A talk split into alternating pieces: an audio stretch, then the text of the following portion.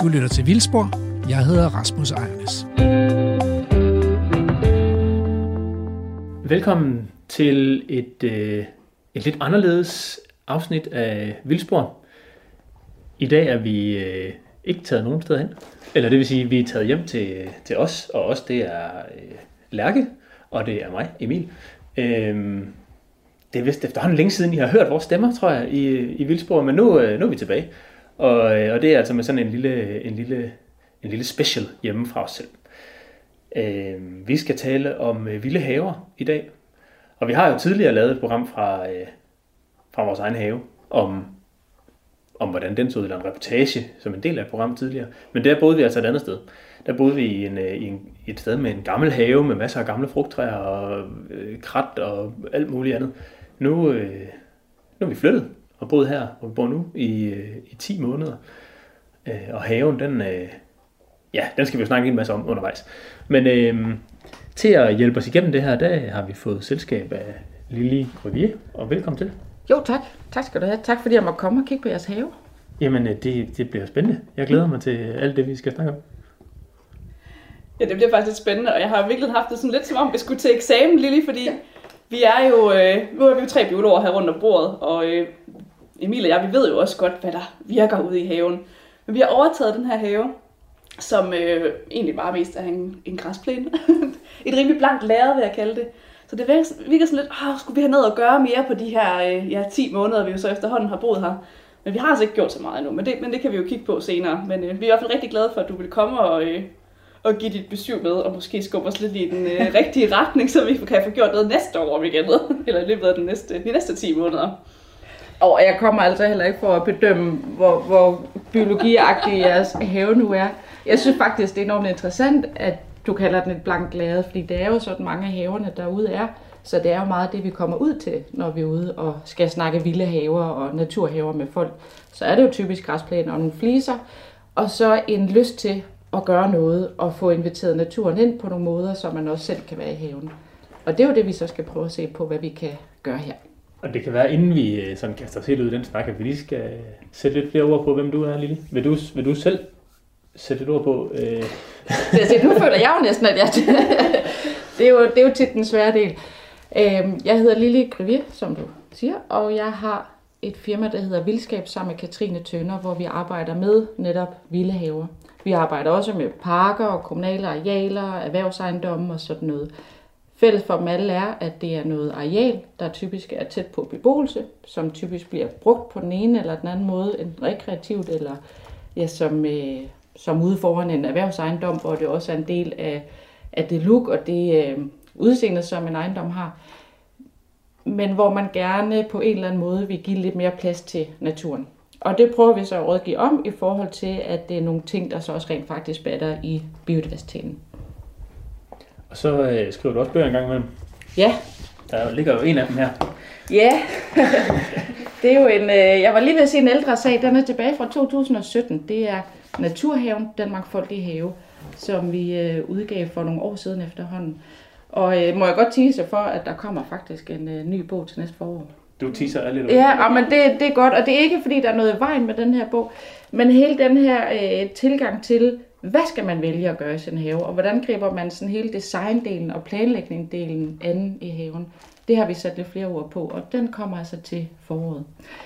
Men den her bog, og det er jo lidt interessant, nu sidder vi jo her som biologer og siger jo biodiversitet i fling, og det oplever vi jo også, at den, jeg var lige ved at sige, gårsøjne, almindelige haveejer gør.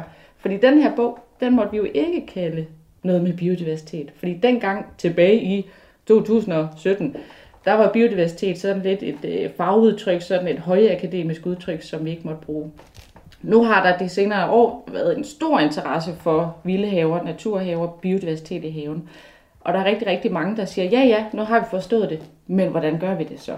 Og det er jo så der, hvor vi prøver at komme ind og hjælpe nu med, at vi rent faktisk får sat noget, at vi tager nogle af de mekanismer, nogle af de principper ud fra i gåsøjne, den store vilde natur, og ligesom overfører på haven, så det rent faktisk er noget, som der kan gøre en forskel for der, hvor man er.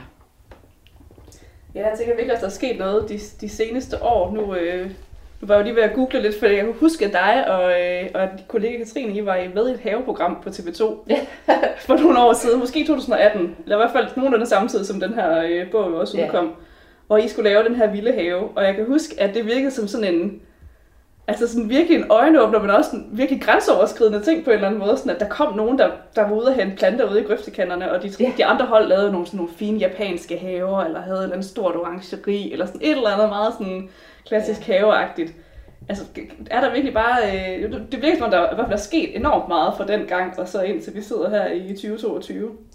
Der er sket rigtig meget, og en af de store udfordringer i dengang vi var med i programmet Kamp til Hækken på TV2 for nogle år siden efterhånden, der måtte vi jo heller ikke sige biodiversitet, og skulle prøve at forklare, hvad det egentlig var, vi rendte rundt og lavede ude i den der have. Den var lidt svær. Men altså, vi fik lavet den her have, og vi fik en øh, super flot øh, fireplads ud af fire par. Så, hvilket i sig selv jo egentlig også er en god historie. Men det var jo også fordi, at formålet med vores have var et andet end de kriterier, der, der var stillet op i konkurrencen, og det var vi sådan ret stedige på. Og det betød også, at vi simpelthen ikke kunne skaffe de planter, vi gerne ville have. For vi ville gerne have de hjemmehørende, som også var sådan lidt et, åh, hvad betyder det nu? Hvad er det for et ord? Og de her naturlige planter, alle de her planter, som insekterne kan have gavn af. Og vi blev glade, når der var nogen, der rendte rundt og spiste af vores planter dernede. Hvor at øh, gartnerne og mange af de andre var lidt, åh nej, der har været nogen at spise jeres planter. Og så var vi jo, yes, så er vi jo, så er vi jo glade. Øh, men, men siden da, så har bolden rullet, og det er jo faktisk det, vi laver fuldtid nu i dag, mig og Katrine. Men du nævnte, at det, øh, det, her med, det her med biodiversitet, det er også det, det, det bruger folk også nu, når I kommer Ja. ud til dem. De almindelige haveejere, eller hvad skal vi kalde dem. Men hvem, hvem er det typisk, der... Øh, hvem er jeres kunder? Det er, jeg var lige ved at sige alle. Alle, der har et stykke græsplæne, som de gerne vil gøre noget ved. Så om det er en græsplæne i en have, eller i en kommunal park, eller ved en erhvervsejendom, eller øh, nogen, der skal i gang med at nybygge og gerne vil tænke det med fra starten. Det ser vi også flere og flere henvendelser om. Altså nu skal vi have lavet en boligblok, eller nu skal vi have lavet noget rækkehus, et eller andet. Vi skal alligevel have maskinerne i jorden. Er der noget, vi allerede på forkant kan tænke med for at bevare og styrke den natur, der er i området, eller på der, der hvor man er. Og så er det alle typer. Det er selvfølgelig også nogle biologer, men det er, øh, jeg vil det, det er alle. Altså selvfølgelig ikke alle, da vi har, vi har ikke, hvor mange millioner mennesker er vi i Danmark som kunder, men vi har øh, vi får henvendelser fra stort set alle øh, hjørner og kanter af Danmark, både fra helt ude på kysten i Vestjylland, en eller anden sommerhushave, som der gerne vil gøre noget til, øh, til, til små altaner inde på Nørrebro. Altså det er hele vejen rundt. Og det er interessant. Ja, det er det faktisk. Øhm, altså, jeg havde måske forestillet mig, at det sådan stadigvæk var, måske ikke kun biologerne, men, men, men nogen, der sådan, altså det er, jeg tænker, det er vel nogen, der har en eller anden form for naturinteresse også, eller hvad? Jo, men det har de fleste haveejere jo på en eller anden måde. Og mange af dem vil egentlig bare godt vide, hvad er det, vi, hvad, hvad er det, vi ikke skal gøre? Fordi de vil jo gerne bevare den måde, de bruger arealet, hvis man har øh, interesse, hvor man sidder og griller, eller hvis man har børn, der leger på trampolinen, eller hvis man har en altan, hvor man også godt vil have nogle pæne blomster, eller en stor køkkenhave, eller et eller andet. Og så er det egentlig mest, jamen, hvad med alt det andet der? Er der noget, vi, vi skal holde op med at gøre, og så kunne fremme biodiversiteten på den måde? Og, og nogle gange så er vi jo nødt til at sige, nej, det, det er meget sjældent nok bare at lade være med at gøre noget. Fordi så får du bare mere græs, eller hvad du nu allerede har. Men så i mange tilfælde er det bare en anden måde at anlægge og drive haven på, end vi normalt ser. Men det er både unge mennesker, der lige har flyttet i hus og gerne vil sådan starte på en frist. Det er folk, der har boet i deres haver i 40 år og arbejdet med den, men nu synes, at den der græsplæne og det der beskæring og hækklipning, som måske leder efter nogle, nogle andre briller at have på, og en anden måde at lægge arbejdsindsatsen i haven.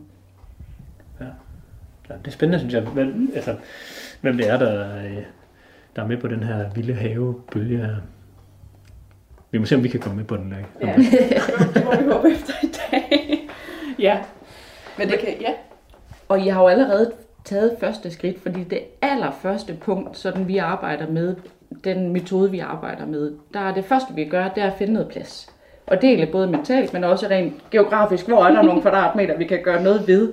Så den sværeste og første beslutning, det er egentlig den her med at få løbeskoene på, altså få, øh, få besluttet, at nu vil vi gerne gøre et eller andet i det omfang, vi kan gøre det, og, og hvor man så kan gøre det henne. Og øh, nu har vi jo ikke været ude og se haven endnu, men øh, punkt 1, der er noget plads, tjek. Så er vi allerede i gang, ikke? Og så, øh, så skal vi bare finde ud af, hvordan vi så kan gøre, og hvad vi kan gøre på den plads. Mm-hmm. Men hvordan, øh, hvordan, hvordan plejer det at forløbe sådan en samtale om, øh, om sådan en have, når du er ude hos folk? Vi kan også bare gøre det. Men øh, så øh, vil jeg egentlig gerne starte med at høre jer, hvor længe har I boet i haven? Og det har også noget at gøre med både sådan, hvor, hvor er I henne i det, men også rent praktisk, har I observeret noget i haven? Hvad, hvad er års øh, i haven? Hvad, hvad har I set? Hvad ved vi? Sådan, no, normalt så vil vi jo godt vente et års tid med at komme ud og gøre noget, fordi man skal lige have en fornemmelse af, hvor er forårsblomstringen, hvad mangler, hvordan er årsrytmen i haven. Men øh, I har boet her i hvad? 10 måneder? I 10 måneder, ja. Vi Siden overtog januar. øh, 1. januar. Ja. Så øh, vi har faktisk haft en, en, en vækstsæson, kan man sige. Så Ja. vi har set det. Vi har set det mindste. Vi har ikke opdaget alle svampene endnu, tror jeg ikke. Men fortsæt med det. Bortset fra det, så, så har vi faktisk haft sådan en, en, et års jul, kan man sige. Nu er det hele ved at lukke ned derude. Og gå i vinter mode. Og hvad bruger I haven til? Øhm, ja, hvad bruger I haven til? Slå græs? Vi bruger, vi bruger haven Ja. ja. til, at, til at være i, og til at øh, spille lidt øh, fodbold og løbe lidt. Og, øhm, og altså, den er jo født med, hvad jeg lige vil sige, øh, et, øh, et meget stort øh, lavendelbed, for eksempel lige her uden for, for vinduet, og det har vi kigget rigtig meget på sommerfugle og humlebier og alt muligt andet her. Øhm, så, så ja, altså det er jo, det er jo sådan, nogle, sådan nogle ting, vi bruger haven til. Jeg vil sige, som, som nye haveejere, altså vi havde også have før, men, men sådan, som nye, at det er vores egen have, der har vi, øh, har vi nok haft mange drømme i hvert fald hen over sommeren. Vi har jo både talt om, om skal vi have det store legehus i et eller andet hjørne, skal der øh, vokses til i et eller andet ved nogle træer, skal der øh, være bare være en kæmpe stor boldbane. Altså vi har jo haft mange, øh, det kan vi nok lige have fået plads til et eller andet sted, synes jeg sådan snakke henover. Så var vi så ikke gjort så meget ved det endnu. Øh, men Har vi på en eller anden måde så...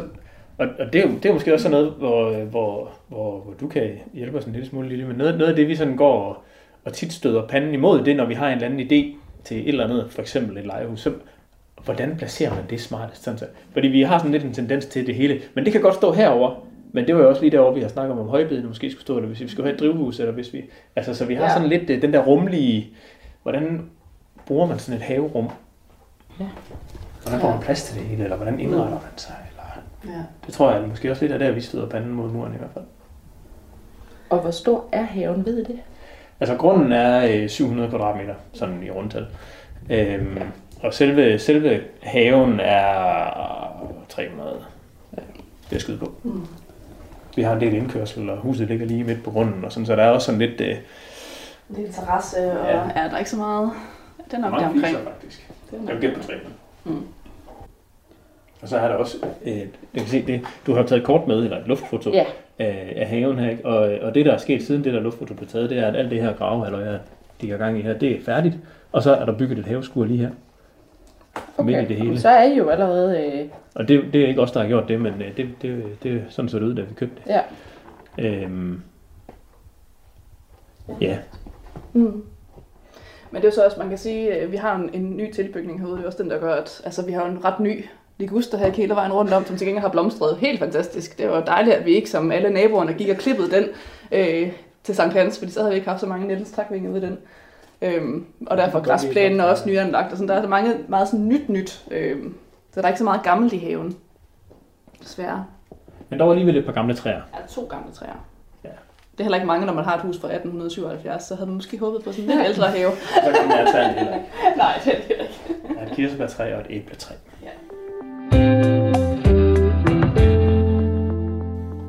Men det er jo lige præcis det, du også siger med ligusterhækken, fordi den kunne jeg jo heller ikke undgå at bemærke, da jeg trådte ind ad gøren. Og det er sådan en, man tænker, åh oh, nej, skal vi nu grave det hele op og lægge det hele om?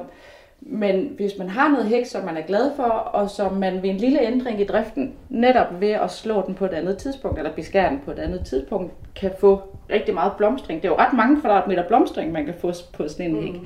Så er det jo fint. Altså, så synes jeg egentlig ikke, man skal til at grave den op for at plante de hjemmehørende arter. Ligusteren er ikke hjemmehørende, men den giver det her blomstring.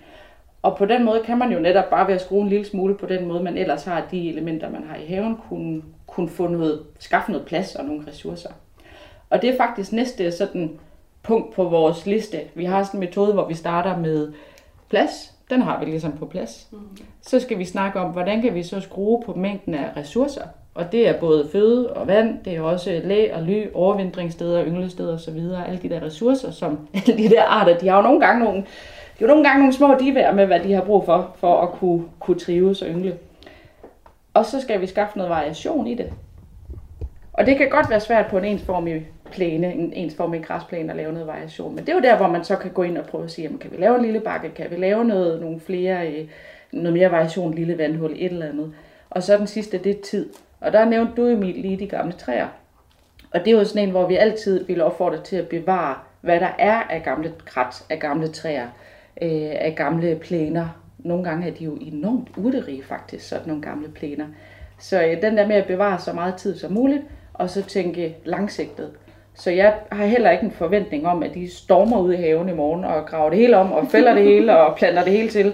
Fordi det handler egentlig også lige så meget om at få lavet nogle langsigtede løsninger, som ligesom giver mening også om 5 år og om 10 år. Fordi en enkelt sæson er ikke ret meget. Når vi laver køkkenhaver, så snakker man jo tit om, om sådan en, en tidshorisont på et år, eller flereårige grøntsager for eksempel. Men det er, det er som regel den der med, at man lægger den hele om hvert år. Men vi vil jo gerne snakke 100 år. Vi vil jo gerne snakke 1000 år. og det kræver også, at vi ligesom zoomer lidt ud af haven og siger, okay, hvor er vi henne, og hvordan er omgivelserne, hvordan kan vi styrke det, som vi er. Fordi vi, det er ikke bare en lille plet, vi skal nulstille hvert år. Det handler om at styrke det på både i tid, men også i, i den store plads, i den store sammenhæng. Okay, det er mening. Nu bliver det meget ukonkret. ja, ja. det, det giver mening. Men, ja, det er godt. Men selvfølgelig også frustrerende, at man ikke kan, lige kan sige, at vi har 100 år til at gøre ja, noget. Ja, men det er også derfor, at vi altid sådan, okay, vi skal jo starte i stedet. Nu, nu starter vi så her. Ja. Øhm. Og vi må heller lige fornævne, at øh, du lytter til Vildspor på Radio 4, hvor vi øh, i dag taler om vilde haver, og vi har øh, Emil og Lærke her fået hjælp af Lille Gryvier til at få nogle gode input til, hvordan vi kan gøre vores have bedre og mere biodiversitetsrig øh, her de kommende sæsoner. Og vi har jo lige været igennem øh, sådan de, de grundlæggende ting, hvad er det, vi skal have, vi skal have kigget på. Hvad er så næste skridt øh, nu, Lille? Ja, næste skridt er, at vi øh, enten kan gå ud og kigge på det, eller også så synes jeg måske lige, fordi vi har jo faktisk en lille, øh, en, en lille oversigt over de ting, vi så kan gøre i haven. Og det er egentlig bare, fordi nu har vi snakket meget sådan plads og tid og variation og sådan noget, men sådan helt konkret, hvad er det så, vi kan gøre for at skabe plads til naturen? Øh, der kan man arbejde med vand. Vi har en lille tegning her, hvor der er et øh, vandhold på. Og det er egentlig også bare lige for at åbne op for de idéer, som der, som der kunne være. Og der er noget af det, der måske ikke kan lade sig gøre, og så er der noget, der måske er, er muligheder for. Mm. Så det her med at prøve at give plads til noget vand på den ene eller den anden måde. Og der er det faktisk lidt interessant, fordi det er ikke så meget, det er ikke så meget størrelsen på et lille vandhul, det er faktisk bare det, at der er noget vand. Fordi der er så ufatteligt lidt vand i vores landskab. Så selv en lille nedgravet murbalje fyldt med sten et eller andet sted over et hjørne, kan faktisk gøre en forskel. Så skal vi snakke blomster. Vi rundede lige ligustahængen, der blomstrer. Det er jo en type ressourcer til nogle voksne sommerfugle. Du nævnte Niels takvinge som mm. eksempel. Og der skal vi også huske at nævne. Og det er også sådan en, folk efterhånden er ved at være med på. Nemlig at insekterne har tit en meget kompliceret livscyklus. Hvor de som larver lever af en type plante, og som voksne af en anden type. Så det her med at sørge for at have en så, så varieret, ikke alene blomstring, men mængde af planter som muligt er en god ting. Så vil vi gerne bevare de gamle træer, hvis der er nogen. Vi vil også gerne bevare, hvis der er noget øh, hæk, noget, noget kratbevoksning, gerne med flere forskellige arter. Og så kan man arbejde lidt med både det lange græs og det korte græs, og man kan jo også bygge øh, ynglekasser for eksempel til fugle og sådan noget. Så man kan også gå ind og lave sådan nogle aktiviteter i haven. Så noget øh, vand, gamle træer, krat. Jo, og så sten. Vi har lige sten, nogle sten heromme bagved. Og det handler egentlig lige så meget om varme. Fordi vi i tit har en, en høj, frodig bevoksning i mange haver, men vi vil faktisk gerne have noget lavt, både næringsfattigt, men også åbent, hvor der er plads til sol. Og så vidt jeg kan se, så ligger jeres have jo faktisk sådan lidt sydøstvendt, så der må næsten komme en del sol ind. Det gør der. Det, er, det gør der virkelig. Der er masser af sol. Og det er interessant. Det er ikke alle haver, hvor man kan skrue ret meget på den, på den del og, og få noget varme ind i haven. Og jeg nævnte også et lavendelbed, som må ligge i sol så, og mm. det må mhm. være noget, som I kan se giver noget liv. At ja, du både har varme og, og mad. Ja, jeg tror da på de bedste, på de bedste dage her i, i august, eller ja, starten af august, eller sådan noget, der kunne jeg til. Hvad, hvor langt er det der bed? 10 meter eller sådan noget? Det der vendelbed, der, der sad 100 en stakvinge, og måske Ja. ja. 75 Ja. ja. humlebier, og, altså, der, Ja. ja. og det hvide C har været forbi, og citron, sommerfugle, og admiraler, og dagforfulde øjer, og alt muligt dejligt. Og der vil I ikke se samme mængder på nordsiden af huset oppe i skyggen, fordi de vil altså gerne have noget varme. Og det er også, som laverne vil også gerne have noget varme. Så tænke de her ting med, når, når vi går ud. En anden ting, nu startede du med at sige, Lærke, det her med, at åh oh nej, nu kommer Lilje og, øh, og, og, og, og skal bedømme vores have. Og øh, vi har faktisk sådan en lille tjekliste på 25 punkter, Nej. som man kan krydse af. Ja. Øhm, og, og jeg ved ikke, om vi skal løbe dem alle sammen igennem, men det er egentlig heller ikke så meget for at se, hvor mange point I får, for det er selvfølgelig også lidt, hvordan vurderer man lige de forskellige ting. Men det er lige så meget for at se, hvor kunne der være noget, vi manglede, hvor kunne der være noget, vi kunne arbejde med. Mm. Øhm, så egentlig så vil jeg bare godt lige høre jer, inden vi kommer ud, hvor meget krat og store træer har I i haven? Jamen, altså, krat, det begrænser sig nok til, øh, til hækken, eller hvad skal man sige, ikke? Altså, vi har ikke sådan decideret krat. Ja, Øh, den tror jeg ikke, jeg vil kan... nej, Jeg, jeg skal det er lige... ja, det, er- det er meget, meget lille ensformigt. Det er meget lavt Ja. Altså, vi har jo øh, øh, mod vest, på den anden side af indkørslen, der er der en lille lav øh, bøgehæk, og så har vi ligusterhæk på nord- og sydsiden, og så har vi en tjørnehæk på mod øst. Ja. Og og det, det er det, der, som ikke er krat, men som er hæk. Ja. Øhm, Så ikke noget krat. nej, Men, men der er selvfølgelig nogle ressourcer i hækken, det er der også i kunne og det, det er er super fint. Ja, ikke noget krat. det rekorder. Har I nogle store og gamle træer? Altså sådan 50 cm i omkreds med huller i og plads til, hvor spætterne kan komme. Og Vi når nok ikke op på og sådan 50, øh, 50 cm. Vi har øh, altså kirsebær, kirsebærtræet, som, som står nede i nordøst hjørnet af haven, øh, er øh, 30, noget. Altså, 35 cm, gætter jeg på, Mm, i, i diameter eller sådan noget. Ikke? Og der har, der, altså den er ikke, spætten, spætten er ikke flyttet ind, men den kommer og hakker i nogle af de døde grene. deroppe. Sådan. Jamen, så vil jeg godt give jer et lille point for den. Det er halv, lidt halvdødt, det der. øh, Æbletræet, æbletræet er også, der er også øh, hulheder i og sådan noget. Og, Ja. øh, Og nu, ja. Nu sagde du uh, halvdødt, Lærke. Mm. Og det er jo egentlig meget positivt ment i den her sammenhæng, fordi vi jo tit oplever, at de her træer, når de når en vis alder og begynder sådan at blive gamle og begynder at blive svækket, at det faktisk er der, de i en biodiversitetsmæssig sammenhæng bliver rigtig interessante, fordi svampe og billelaver og spætten og alt muligt kan flytte ind. Mm. Og det leder mig egentlig videre til det næste, nemlig det her døde ved. Øhm, har I sådan stammer liggende, eller store bunker af, af visne blade, eller øh, store, ja, Vi har et lille, et lille, lille hjørne med øh, resterne af, af hækklip. Ja. Øhm, super. og, og sådan noget. Mm. Men det, det, det er det, vi har af den slags. Er det noget, I tænker at arbejde lidt videre på? Altså sådan en bunke, der skal suppleres Det, op? det er meningen, at det, når, Ja. vi, når vi en gang imellem, det bliver en gang i år, øh, klipper hækken, så, så ryger afklippet Ja. ja. derover. Det er planen. Godt.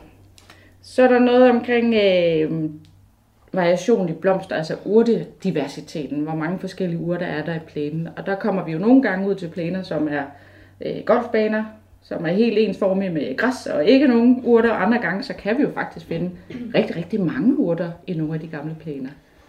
Ja, altså, noget af den her plæne her er måske nok øh, lidt ældre end, end dele af det, men der, hvor da tilbygningen herude blev lavet, og terrassen blev anlagt, der var der også en del af haven, der blev, der blev jævnet ud og planeret, og der blev lagt nyt, nyt græs, og det er sket inden for de sidste 4, 3, 4 år eller sådan Ja. Så det er ikke en gammel plæne, vel, men der er, øh, der er der lidt. Altså, der kommer noget øh, langs sætvejbred og en silliard mælkebøtter, og der er tusindfod og Ja. og. Ja. Masse, ja. Ja, så der er lidt, Mm. men det er ikke sådan øh, et rigt blomstrende antal. overdrev. Nej. I, I, I får øh, under 10 arter, hører jeg. jeg Ja, altså Ja. vi har jo så snydt en lille smule, og, øh, og, og eller vi har vi har taget lidt hul på den her Ja. proces her, øh, og lavet et lille bed, øh, hvor, hvor vi har sat nogle forskellige, Ja. nogle forskellige, Ja, det er super. der er vi måske på 10 arter eller sådan noget, Ja. vi har plantet ud der. Mm. Det vil er godt. på. Hvordan med vand? Er der noget vand i haven? Ikke inden for matriklen, men øh, hvis du vender dig om og kigger lige ud over hækken, så har vi øh, naboen et stort vandhul lige, lige 10 meter herfra. Øhm, så vi har masser af guldsmede, der flyver rundt og, Ja. og sådan noget. Men vi har det ikke selv. Jamen, det er, jeg, jeg har, jeg har også nyt lidt hjemmefra. Jeg kan jo godt se, når man slår jeres have op på kortet, jeg tager sådan bare et krakkort, så kan man jo godt se, hvordan, hvad er der egentlig af naturområder i nærheden. Og der, der kan man godt se, at der er nogle vandhuller, faktisk store vandhuller ret tæt på. Mm. Hvad med sådan noget som øh, sydvendte skråninger, bare jord og redekasser og store sten? Vi er jo startet på en lille vold, som måske ja. kan være god til lidt græs igen, eller katost. Men, øh, men vi har, vi har lavet nogle enkelte bede her rundt om terrassen, og alt øh, græstørv har vi ligesom forsøgt at, at Ja. ja. volde lidt op, så Ja. ja. vi kunne, øh, kunne lave lidt skråning, som vi håber på at udbygge med tiden. Og vi har talt meget om, at det kunne også være sjovt at få nogle sten ind i haven. Men øh, vi, har ikke lige, øh, vi har ikke lige fundet kilden til marksten, der triller ind i vores have af sig selv. Nej. Øhm, Men det, det kan jo være en af dem, der dukker op på et tidspunkt. Og når netop jeres have er sydvendt, og jeg har så meget sol i haven, så er det en af dem, der kunne være ret interessante at, øh, at kigge nærmere på. Men det er faktisk det, fordi nu har jeg en fornemmelse af, hvad I sådan er gået i gang med, og hvad I gerne vil med haven. Så det sidste spørgsmål, inden vi rent faktisk går ud og kigger på haven, er, hvad, øh, øh, hvor, hvor ser I jer selv i haven om fem år? Eller hvad- for, forstår I, hvad, altså, hvor, hvad er det, I gerne vil med haven? Ja. Fordi I vil gerne rigtig meget. I vil gerne have skur, og der skal være legehus, og der skal også være øh, biodiversitet og blomster og hæk og alt muligt. Men så mange kvadratmeter har vi heller ikke at gøre det med. Nej. Så hvad er prioriteringslisten? Og så kigger I at meget... slås ja. ja, jeg kan se, der Ja, er der den enige her. øh, ja, det, øhm, jeg, jeg drømmer om, øh, jeg drømmer om, om at noget af den øh, bliver ved med at være, som den er, en græsplæne, hvor vi kan, øh, hvor vi kan være med og, og spille en lille smule fodbold med vores søn, uden at øh, vi kommer til at øh, falde over øh, alle stenene og træstammerne og falde i vandhullet og sådan noget. Øh, men også, at en del af haven summer af liv og blomster og Øh, ja, Ja, jeg er enig. Og så er jeg måske også en lille smule farvet, at jeg har nogle forældre, der virkelig går op i have, og har en sindssygt flot sådan pryd romantisk have, skal jeg lige sige, undskyld mor. øhm, øhm, og, det, og det smitter måske lidt af. Så jeg har jo også været i gang med sådan noget rosenbed rundt om terrassen og stedet. Så jeg kan også godt lide, at der måske er noget, hvor jeg sådan tænker, her er der sådan lidt orden i tingene. ja. Og så må der godt være, at vi har været ved sådan noget, kigge- kan vi kigge på derude, lave lidt opdeling, at den ene del af haven måske er der, hvor vi starter med at have det vildeste, og så er det måske lidt pænere rundt om terrassen, noget i den stil. Og når vi kommer ud, så noget af det, vi er faldet for ved huset, er også, at det faktisk er en ret fin udsigt ned over skoven her. Så sådan, Ja. ja. at der sådan ligesom også er noget åbent i den her retning, er i hvert fald også rimelig er vigtigt for os. syd I og syd. sydøst. Sydøst, ja. rigtigt, ja. Ja. Det vil være det.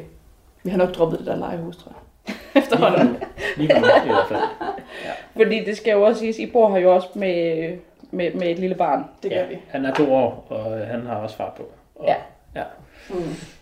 Og ham skal der jo selvfølgelig også være plads til. Han skal kunne løbe. Ja. Det er jeg glad for.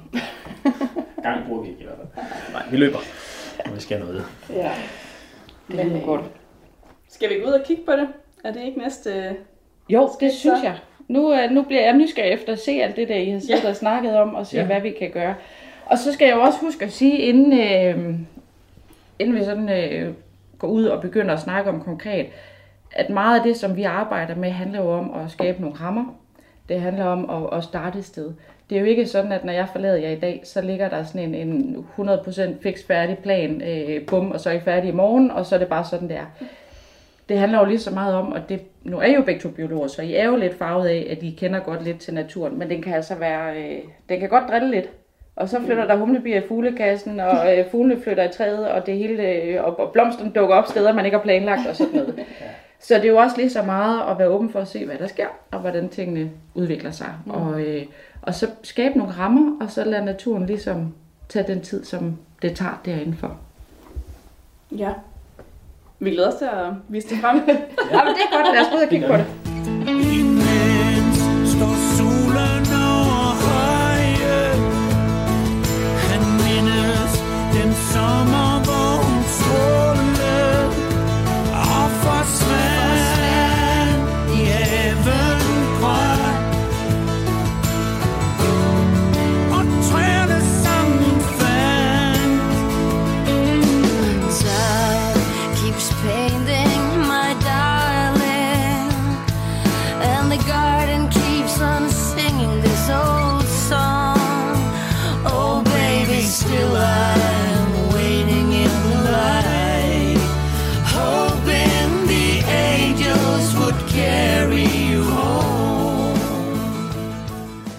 Det er mig, der er Emil Skovgaard Brandtoft, og lige nu er du på rapportage med mig og Lærke Sofie Kleo. Jamen, øh, så er vi kommet udenfor i det her øh, særafsnit, eller hvad vi kalder det, øh, af, Vildspor på Radio 4. Øh, vi står lige uden for øh, vores hjem, Lærkes og mit hjem, og vi har øh, Lili med, og vi skal snakke om haver. Øh, nu har vi talt lidt om, hvad, hvad er det, man kan gøre, i sådan en, hvad er det for nogle redskaber, man kan arbejde med i sådan en have. Øh, nu skal vi ud og se, hvad det, hvad det egentlig er, vi, øh, vi har arbejdet med her, og hvad vi kan gøre. Nu er jeg her jo her på en øh, solskinsdag, og det er jo øh, egentlig godt vejr, og det hele tager sig jo rigtig godt ud. Og så øh, får jeg jo selvfølgelig kun indtryk af, hvad, hvad sker der lige i dag. Mm. Og så kommer jeg jo til at snyde lidt hjemmefra. For man kan jo faktisk gå ind på arter.dk, sådan en database, og så kan man se, hvad der er registreret tidligere af andre brugere her i området eller på matriklen. Og så øh, nogle gange kommer vi ud nogle steder, hvor der jo ikke er registreret noget, hvis folk ikke bruger arter.dk, eller hvis der ikke er ret meget at registrere. Men øh, jeg, jeg var ikke i tvivl om, at du boede her. Fordi du har registreret, hvor, hvor meget Altså, øh, øh, pænt mange fugle. Ja. Ja. Øh, jeg tror, vi fik fuglekongen som en matrikelart nummer 99 her til morgen. Der sad en lille Ja. fuglekonge og kaldte over i træerne herovre. Godt nok over ved naboen, men jeg kunne høre den inden fra min matrikel, så det tæller. Okay, ja, det, det vurderer du. Men det synes jeg jo kan jo give et blik af, at øh, både at, at der bor en biolog med en fugleinteresse, i hvert fald et eller andet sted i nærheden. Men det kan jo også give øh, både dem, der ejer huset, dem, der er der, hvis man gerne vil registrere og følge med i, hvad der sker, og hjælpe videnskab med at registrere de her arter. Så det her med at gå ind og få øh, hjælp til at identificere både fugle, men også biller og ja, slanger og træer og alt muligt, hvad man kan finde af alle de her mange arter, vi har. Og så kan det også vise, hvad er der i området? Hvad sker der egentlig i området? Er der noget særligt? Er der noget sjældent? Er der noget troet, som vi kunne arbejde lidt med? Så øh, der var i hvert fald mange fugle. Ja, og, altså hovedparten er nogen, der bare fiser henover, ikke? Og, og som, aldrig, som aldrig kommer ned. Øhm, men øh, der er der også nogle af dem, som, som vi ser nede i haven en gang imellem. De vil ikke flytte ind i mine fuglekasser i år. Det er jeg lidt skuffet over. Nej, hvad havde du håbet, der var flyttet ind? Ja, men altså bare sådan en lille musvit eller en blåmejse eller noget. Og en, jeg har sat en stærekasse op, og der var der et par stærer, der var inde og kigge i den. Og de kom også med, øh, med lidt halm der på Nå. et tidspunkt i foråret. Men så var det som om, de forsvandt igen. Jeg ved ikke helt, hvad det gik ud på. Og det der, det lød altså... Jeg mangler guldspuer på min liste, men der var noget der, der lige... Altså, jeg skulle lige til at sige bakkende lastbil, men det, Ja. var, ikke, det var ikke den Det var lyd, der du lyttede Nej, efter. men det kan, det kan jeg sådan sortere fra. Okay. Det der du, du, du, det registrerer jeg ikke rigtigt, men Nej. det der pit, eller sådan sagde den ikke, men det går aldrig godt, når jeg skal imitere de der fuglelyde. Eller? Nej, skal vi snakke om Ja, andet sted? ja, lad os snakke om øh, huset. Det er jo et meget, meget fint øh, bindingsværkshus. Det er det, ja. ja. Bindingsværkshus med øh, en dør. I siger, det var fra hvornår? 1877. 1877. Men det er har jo været øh, velsignet, kan man sige, at tidligere ejere virkelig har nøset om det her hus for, for alle ender kender så virkelig meget af, af selve træværket her på i bindingsværket er simpelthen skiftet ud, inden vi øh, overtog det. stolpe her, og Ja. de fleste herop, herop til de nederste, de der lodrette stolper er, øh, er skiftet inden for de sidste 10 år eller sådan noget. Ikke? Så, så det er jo virkelig... Det, ja. det står godt. Lidt skævt, men godt. Så der er ikke så meget restaureringsarbejde for jer inde i huset? Det er der ikke. Se, det kan jeg jo godt lide, fordi så kan Yes, vi koncentrere os om det, der sker herude. Og jeg ser jo allerede her, vi har en græsplæne, som I jo har lavet... Altså, no, nogen vil jo sige, at den er jo ved at vokse øh, fra jer. Ja, Jeg vil det var også sige, det, min mor øh, sagde den anden Ja. dag, da hun var her. ja, og naboen Ja, gik forbi en dag. stykker. Naboen gik forbi i dag, og så stod jeg og talte med ham hen over hækken, og så siger han sådan helt casual, Nå, jeg fik nok ikke robotplæneklipperen med i handelen. Og det er jo interessant, at sådan nogle kommentarer følger med, fordi at jeg synes jo faktisk, at det er en øh, utrolig... Øh, altså, den er jo meget øh, vel, velklippet, vil jeg jo faktisk næsten synes. Mm. Ikke? Så det kommer an på, hvad man, hvilke briller man har på. Men øh, det er jo en helt klassisk grøn anlagt græsplæne. Der er lige, som jeg også nævnte, der er lidt øh, tusindfrød, der er masser af mælkebøtter, der er sådan noget grønt græs i hvad? En 7-8 cm højde. Og man kan sige, vi har jo faktisk... Øh, altså det, det er faktisk lidt interessant, synes jeg, i den her have her. Det, der sådan ligger i skygge af huset her, og det er sådan længst nede mod, mod hækken, som også er i skygge der. Og man kan faktisk også godt se det lige, der står en troldhassel her. Øh, det vokser også godt om bag ved den. Så det, der ligesom ikke er blevet tørret helt ud af solen, Ja. det, øh, det har ligesom lidt mere livskraft, mens det er udsnit den store åbne flade der. Det har vi jo ikke slået i to måneder, tror Nej, jeg. og næsten ikke slået det hen over sommeren. Det her det, vi skulle, skulle slå sådan hver fjerde dag, hvis vi sådan ville have det Ja. sådan i, i Ja. pæn nabovenlig øh, stand. Magnus er ikke gammel nok til at skubbe græsstrømsmaskinen endnu, så derfor er der ikke blevet slået helt så meget græs. Men det understreger også bare, at en ting er, hvad vi godt vil have et eller andet sted, men vi bliver også nødt til at se på havens forhold. Mm. Altså rent lys, skygge, fugtighed. Hvad, hvad sker der egentlig? Hvordan er jordforholdene? Så det kan jo godt være, at I gerne vil have fint grønt frodigt græs herover, men det er ikke sikkert, at øh, havens lys, skygge, tørhed matcher det. Mm. Og der må vi nogle gange lægge vores stedighed lidt i graven og sige, okay, men så bliver det ikke lige der. Og især tørken tilbage i, øh, hvornår Det var var i det? 18. Det var i 18. Det, det var jo virkelig, der var virkelig mange græsplæner, som var hårdt ramt. Hvor der så til gengæld lige pludselig skete en hel masse andet. At folk opdagede en masse andre blomster, ja. som kunne trives og som kunne klare de der meget, meget tørre forhold. Så øh, det er jo egentlig interessant nok, at det er noget, man egentlig bare kan gå ud og se, at som I selv observerer, at der hvor der er skygge, jamen der vokser det faktisk fint grønt og saftigt. Men ude der, hvor jeres have ligger i meget sol, der er det lidt mere presset på græsset. Ja. Nå, ja, Ja, men lad os, øh, lad os gå lidt videre her. Ja. Ja, I har også lidt langsætvej bred. Det Ja. har vi. Tusindfryden. Og vi havde en dejlig stor klat hvidkløver, som vi ikke slog i... Øh, Ja, den stod lige så fint lige her, øh, lige her midt i det hele og, og blomstrede i, ja, i hvert fald en måned, tror jeg her. Og der er en ret øh, simpel måde at få flere blomster i haven, det er lige at slå udenom dem, der allerede er.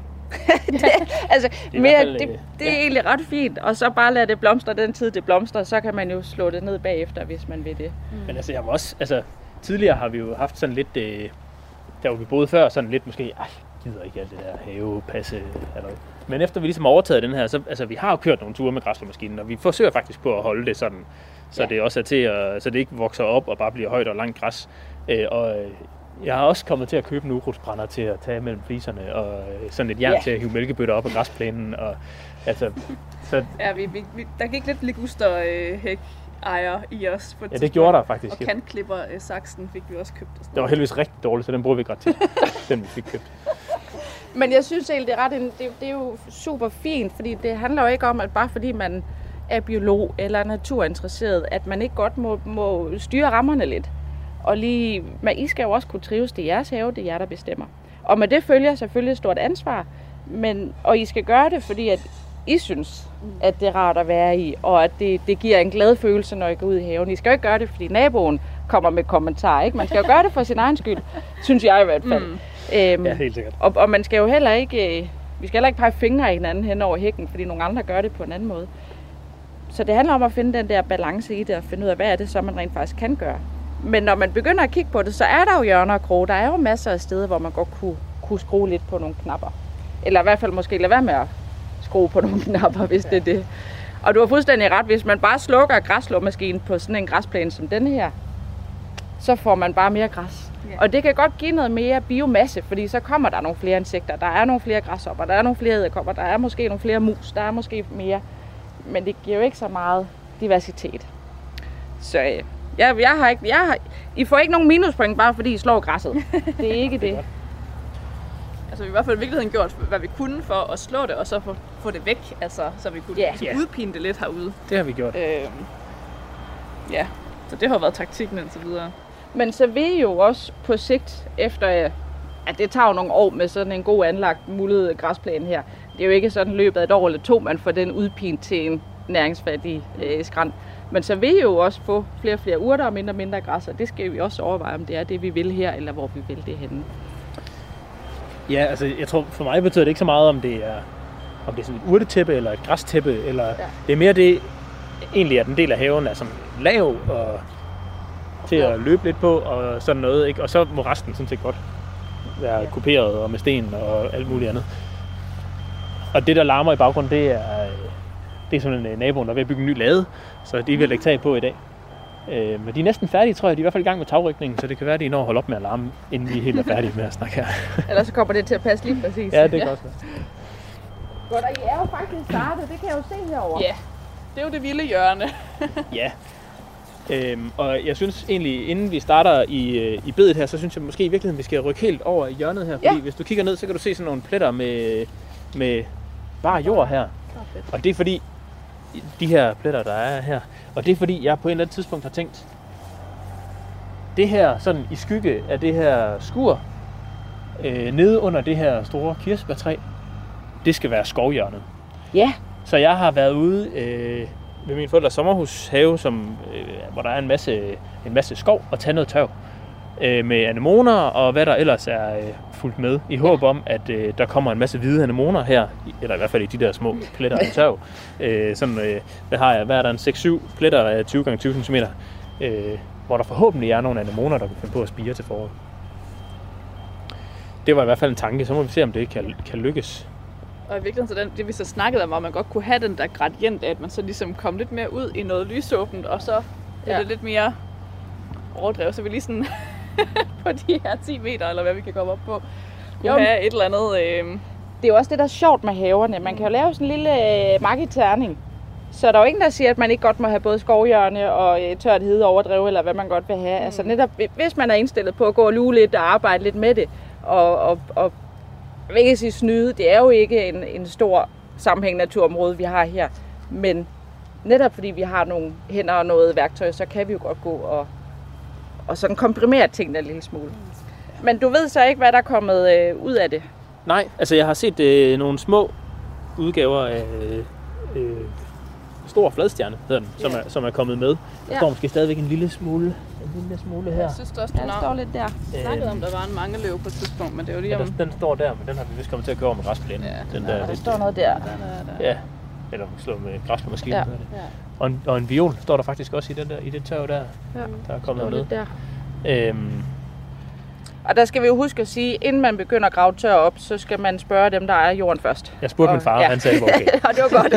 Jamen, det er bare inden man lige graver øh, far ud i skovene og henter øh, anemonetørv derude. Men ideen er god, fordi der er også noget om at få den der, det der mikroliv med fra skoven. Fordi hvis der er langt til naturområder med, med skov med vilde anemoner, så er der altså nogle samarbejder. Der er nogle mikroorganismer. Der er altså noget, som vi stadigvæk kan have svært ved at efterligne bare ved at så frøene. Men vi skal ligesom have noget mere med. Mm. Så, øh, så jeg synes egentlig, at ideen er god, og det er spændende, hvad det, hvad det kan give. Ja, det er spændende. Og altså, som vi også talte om, så er det her jo også et, et af de hjørner, der, er, øh, der ikke er blevet ramt så meget af, af solens varme. Ikke? Så det står jo også i, Ja. Omringet af kraftigt græs, øh, kan man sige. Ikke? Så, så om, det, om det bliver til noget på sigt, det er time will show. Ja, spørgsmålet er, om der er sol nok i foråret. Det er jo typisk forårsplanter, som jo godt vil have noget sol, når der, inden der kommer blade på træerne. Men altså, der må man også prøve Det sig finder lidt vi ud af. Øhm, ja, Og så har I lavet en lille... øh, Ja, en lille kvægstynge, hvor vi også øh, på et tidspunkt har puttet øh, græsafklip og sådan noget øh, op i. Det, der har vi så sidenhen fået en, øh, en kompostbeholder, puttet græsset Ja. op i den i stedet for. Øhm, fordi der er jo ingen tvivl om, når man lige roder lidt her, så er der jo masser af liv, der farer en masse æderkopper rundt. Altså, der sker jo helt klart noget, fordi vi har en anden variation end bare den store flade græsplæne. Så bare den her bunke af gammel ligusterhæk nedbrud. Nej, prøv at se masser af bænkebider, æderkopper, små mider og alle mulige slags. men det er faktisk for lidt, jeg har rodet i den der dynge. der. Jeg tror slet ikke, Ja. jeg har gjort. Au! Ja. Ja. forresten også en tørnehæk. Ja, den opdagede jeg. Tak, tak Emil. Ja. det eneste, jeg lige tænker, fordi det giver jo noget liv lige meget hvad. Men lige nu, så er det lidt en blanding af det, vi kalder det grønne mm. og det brune. Ja. Og hvis man er et lille pindsvin, så er man ikke så glad for, at det er alt for grønt. Fordi det er simpelthen for saftigt, og det, det nedbrydes for hurtigt. Der er for meget energi, det er for, det er for vådt, det er for... Øh, det, det, det kan jo gå i forrådelse i stedet for. Det er der så til gengæld måske en sno, der kunne have glæde af, fordi det også danner noget varme. Så det ser vi nogle gange, at sno flytter ind i sådan en grøn øh, kompostbunke. Hvorimod de der kvægsbunker med det brune haveaffald, altså grene, kviste, i et eller andet omfang visne blade, det kan noget andet. Og, og, og den der sådan øh, ha- halv af hver, det, det kan noget helt tredje. Øhm, Og det er nok der, vi er nu. Ja. Ja. Men der kan godt være nogle gener ved at have for meget grønt, altså at lave den der store bunke af grønt, saftigt græs i skyggehjørnet. Det, det kan godt være lidt svært at få gang i. Altså det, ja. Ja. Så der kan man godt overveje at skille det ad, og så lave en klassisk, altså det der Sankt Hans bål, man ikke brænder af. Og så lave nedbrydningen af det grønne haveaffald et, et andet sted. Det kan i hvert fald noget andet. Men der er jo liv i det, og det er jo lige så snart, vi skaber den der variation med både i højde og i varme og i fugtighed, og der er jo også nogle ressourcer i det, fordi der er jo en masse energi og næring, både i det grønne materiale, der ligger og bliver nedbrudt, men også i grenene og kvistene og sådan noget. Der sidder også snegle og alt muligt. Se. Og hvis nu man var en lille snegl ude på græsplænen, så var der jo ikke rigtig nogen steder at være. Så det er i hvert fald, det, det kan noget. Ja. Hvordan tænker du, det ser ud? Altså det der? Ja. Jeg synes, det ligner en dynge af haveaffald. Er det godt eller skidt? Øhm, altså det... Øh, ja, det ved jeg. Jeg synes ikke... Øh, det generer mig ikke. Men jeg Nej. synes heller ikke, den er pæn. Nej. Altså, det, det, jeg har det sådan øh, lidt, måske lidt neutralt med den. Sådan øh, i forhold til, til det æstetiske. Øhm, jeg tror nok på sigt, der, der kommer den til at blive mere øh, det brune haveaffald, end Ja. ja. den der blanding der. Det kan jo være, det på et eller andet tidspunkt forgår det, der ligger, altså det grønne, den grønne del. Ja. Og så, så håber vi, vi har pindsvin Ja. øh, i haven. Vi, har, vi ser indimellem øh, pindsvin lort, og vi har også haft et, øh, øh, et vildkamera op at hænge på et tidspunkt, fordi der også var opstået nogle huller i græsset. Jeg tænkte, vi ville se, Ja. hvem der havde lavet dem. Nå. Det fandt vi aldrig ud af. Men øh, der kom i hvert fald øh, pindsvin på det der vildkamera der. Det var nok en mosegris. Den er i hvert fald kravlet rundt lige der, hvor alle tulpanløgene de kom op, eller de blomstrede foran. Ja. Nå, det er jo meget hyggeligt. Ved I, om den bor i haven, eller er en del af runden? Jeg tror, jeg tror mest, den er en del af runden. Ja. Altså, eller vores have er en del af dens, øh, en mindre del af dens territorium, vil jeg gætte på. Vi får nogle gange forspørgseler på pindsvinehuse. Og øh, altså igen, alt hvad man ligesom kan give, som skaber noget variation i haven, kan skabe noget, noget positivt.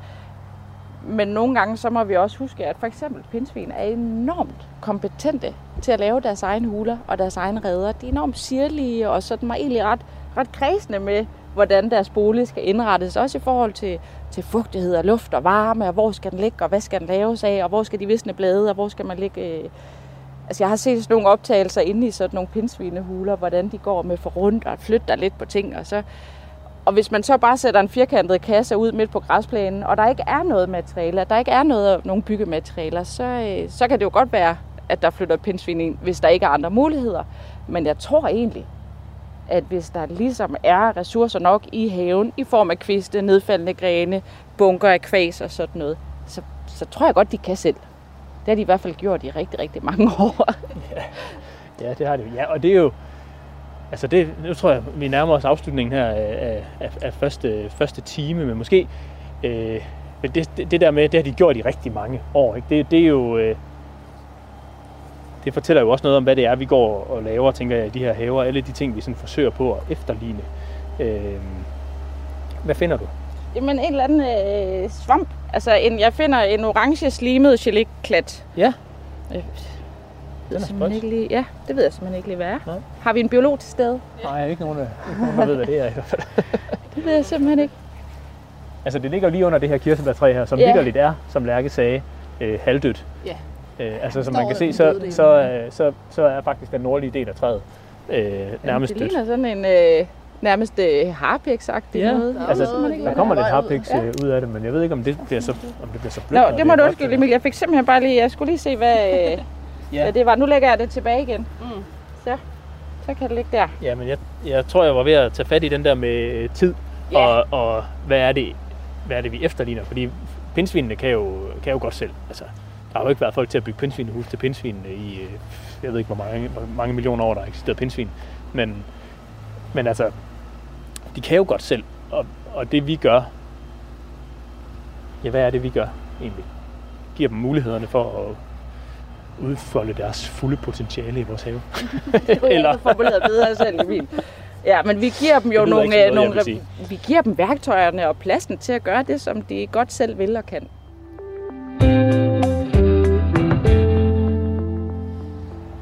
Men altså, jeg var lidt... Jeg talte om den der, de der stæger, der ikke ville flytte ind. Og jeg har jo ikke stærkassen heroppe. Øh, og de kiggede da også ind i den. Ja. Men, øh, men de fortrød. Og fløj væk igen. Og jeg spekulerer på, om det er måske fordi, der er sådan relativt mange folk, der går forbi lige herude på stien, lige på grusvejen, lige herude for hækken, om det er for forstyrret eller for åbent. Eller. Men på den anden side, stæger, de flytter jo også ind i sådan nogle tårne med, Ja, altså hvor der er 10 Ja. ja. stærkasser oven på hinanden, som står fuldstændig frit eksponeret for alting. Så jeg ved ikke, hvad der gik galt. Vi må se, om det bliver bedre næste år. det kan være, at de kommer næste år, ja. Ellers kan det være, at der flytter nogle andre ind. Ja, skal vi, ikke, ja. skal vi bare gå videre rundt på... Øh, altså man kan sige, vi, øh, vi har også lige fået nye naboer herinde. Øh, og hende, der øh, ind mod øst, og øh, sælger derindefra, hun har boet derinde i, kigger jeg op på dig, Lærke, hvad siger hun, 45 år eller sådan noget. Virkelig længe. Og, og, det, øh, og det er sådan, øh, der er mange derinde, mange dele derinde, der sådan set er en, er en, en ret gammel have.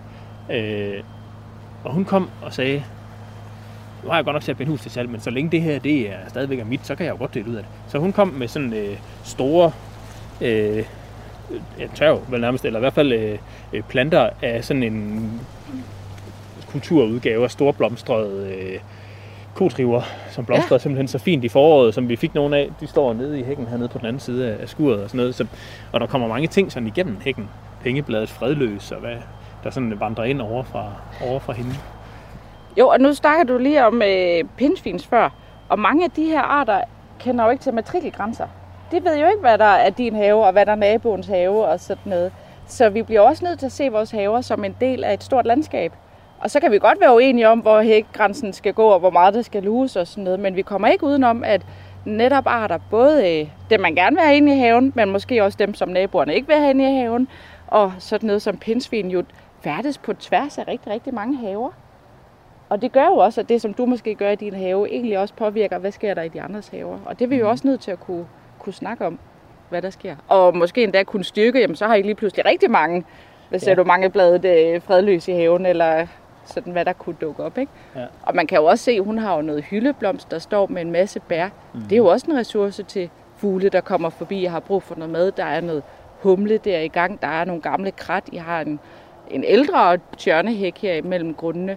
Så der er jo nogle ressourcer der, som man sagtens kan styrke. Man sådan, sådan uh, zoomer lidt ud, så, så er Lille Ring, som den her, øh, nu lige at slå til mikrofon, øh, Lille Ring, som den her øh, landsby hedder, er jo faktisk, der er jo faktisk mange sådan store træer, og det er jo sådan et gammelt, gammelt landsbymiljø, kan man sige. Ikke? Så, øh, lige lidt længere hen ad vejen står der en stor, flot hestekastanje, som, øh, som, som også har lidt, øh, altså den er måske ikke så, så spændende biodiversitetsmæssigt, men, men den har jo der er i hvert fald også nogle muligheder, og spætten lander også derhen en gang imellem, og naboen har jo kæmpe stort asketræ, der står lige der øh, midt i haven, øh, og, og et, et, et, ja, det er vist også en, en anden ask, som er helt overgroet med vedbænd og sådan noget, der står, der står der ikke. Så, så der er jo sådan, hvis man zoomer lidt ud fra vores ja. Ja. små 700 kvadratmeter her, så, så er der jo mere. Ja. Øhm, og indtil for to dage siden gik der heste lige ude på den her græsmark herude og, og græssede. Så kom han med brækpusseren og slog det bagefter. Men, øh, men Jo jo. Altså, så, så vi har også haft lidt, øh, lidt, lidt gødning i landskabet lige her uden for hækken og sådan noget. De var ikke over at hugge noget til haven. Nej, nej, det kunne vi selvfølgelig godt have gjort. Og det, jamen det, det er da de sådan svære ting, også fordi at, at gødning er jo også en ressource for rigtig mange arter. Men øh, det ene er, det, den og så ådsler, den er stadigvæk lidt svær at arbejde med inde i haverne Ja. Ja, altså på den måde måske fint nok, at det lige var 10 Ja, meter på den derovre anden på den anden side side af vejen. af hækken der. Ja. Altså, der er også lidt svamp. Nu har jeg stået og trådt i en svamp her. Jeg kan simpelthen ikke se, hvad det er. Men øh, vi nævnte, der er der. Der er lidt. Ja, vores søn han finder øh, daglig svampe herude, vi kigger på. Så der er lidt.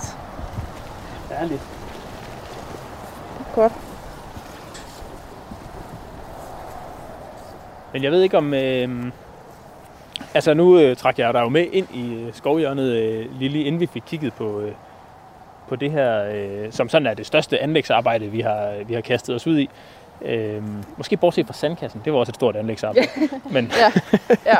men, øh, men som sådan har med, har med den vilde have at gøre. Men det kan være, det er i, øh, i anden time, vi tager lidt mere fat i det. Og så der tænker jeg så, nu, nu, nu stiller jeg lige et spørgsmål på forhånd, Lille, fordi noget af det, vi virkelig har snakket meget om, det er alle de her vilde danske planter, som vi så har puttet ind i et bed lige nu. Der har vi virkelig svært ved at finde ud af, hvordan vi ligesom får det implementeret på sådan en god måde, hvor man ikke sådan tænker, åh, jeg har lyst til at slå græsset imellem, og skal vi bare grave det hele af, og så kommer der også alt muligt andet, og så skal vi ud og have hentet en hel masse planter. Der er vi virkelig sådan, øh, det har været vores store hovedpine hele sommeren, hvordan vi får taget hul på det der med de vilde planter her. Ja. Så det, det tænker vi måske er noget af det, vi kan tale om øh, videre om her efter nyhederne. Det, det lyder som en, øh, som en god plan, og heldigvis så... Øh, oh, der er faktisk lige en humlebi, der flyver rundt i, i ja, dørhånden der, der, er nemlig der, noget. Der er lidt, øh, Der der er lidt liv. Selvom, selvom vi er kommet ind i, øh, ind i oktober, så er der faktisk stadigvæk en, en, Ja. lille, smule, en lille smule liv øh, i bedet herovre.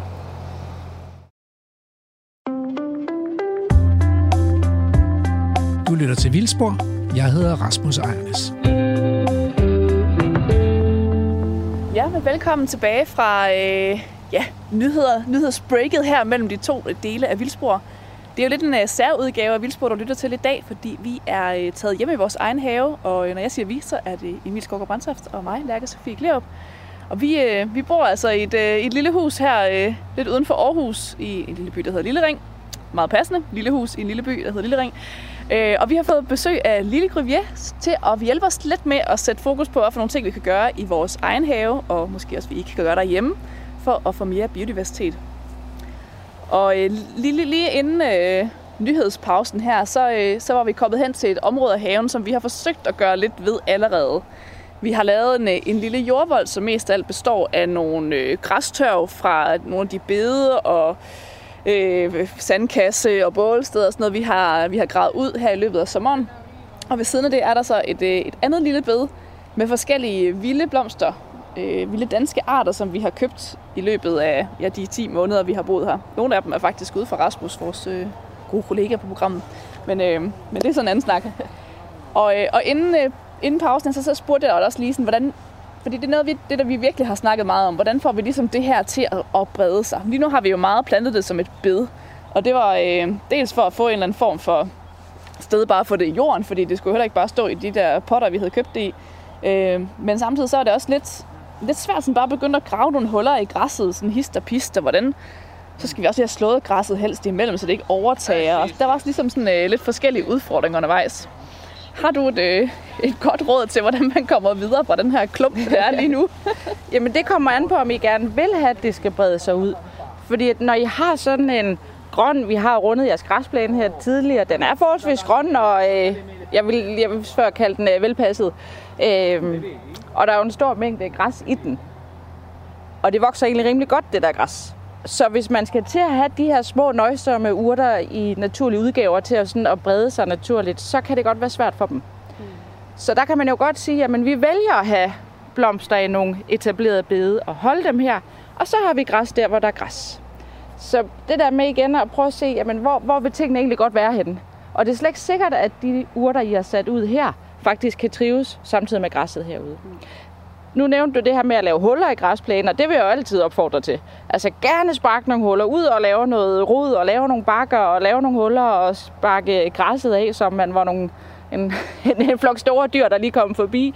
Fordi det er jo meget det, urterne er lavet til, at, at udnytte den åbning, der så bliver, den plads, der bliver, hvis græsset af den ene eller den anden grund er, er væk.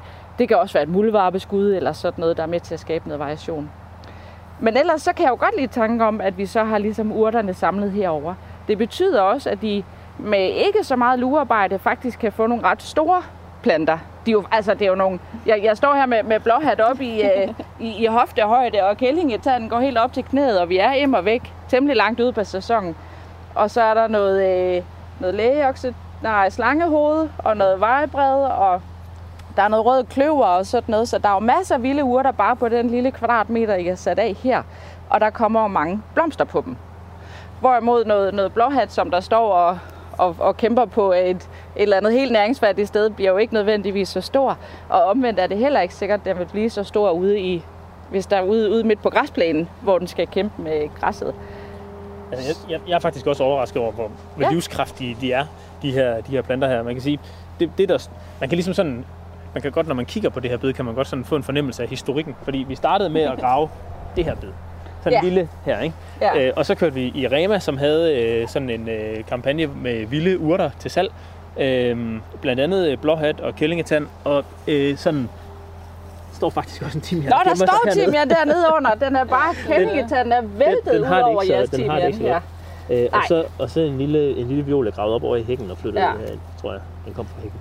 Øhm, Men mange af de her planter kalder vi jo tit sådan øh, nøjsomme arter og sådan noget. Det er jo fordi, de sagtens kan trives med nærmest ingen næring og fuld sol og i, i gruset jord. Men mange af dem kan jo også sagtens trives med næring og muldet jord. Det kræver bare, at man så er der til at luge konkurrenterne væk, Ja. som også trives der. og et eller andet sted her. Også. Ja, Knopburt, den, var ved, at- den blev spist af snegle, tror jeg lige til at starte med, og så har den sådan lige kæmpet sig ud igennem kællingetanden og lavet en gren, der blomstrer en lille smule. Øhm, så, øh, men men jeg bliver overrasket over, hvor... Altså det er jo selvfølgelig fordi, det vi har gjort her, er jo bare at skrabe græsset af, og, øh, og så øh, i den øh, bare muljord har vi, øh, har vi bare gravet de her, de her planter Ja. ned, ikke? Øh, Ja. så, så de står jo i næringsrig muld, og så siger det selvfølgelig, så Ja. kommer de væltende op.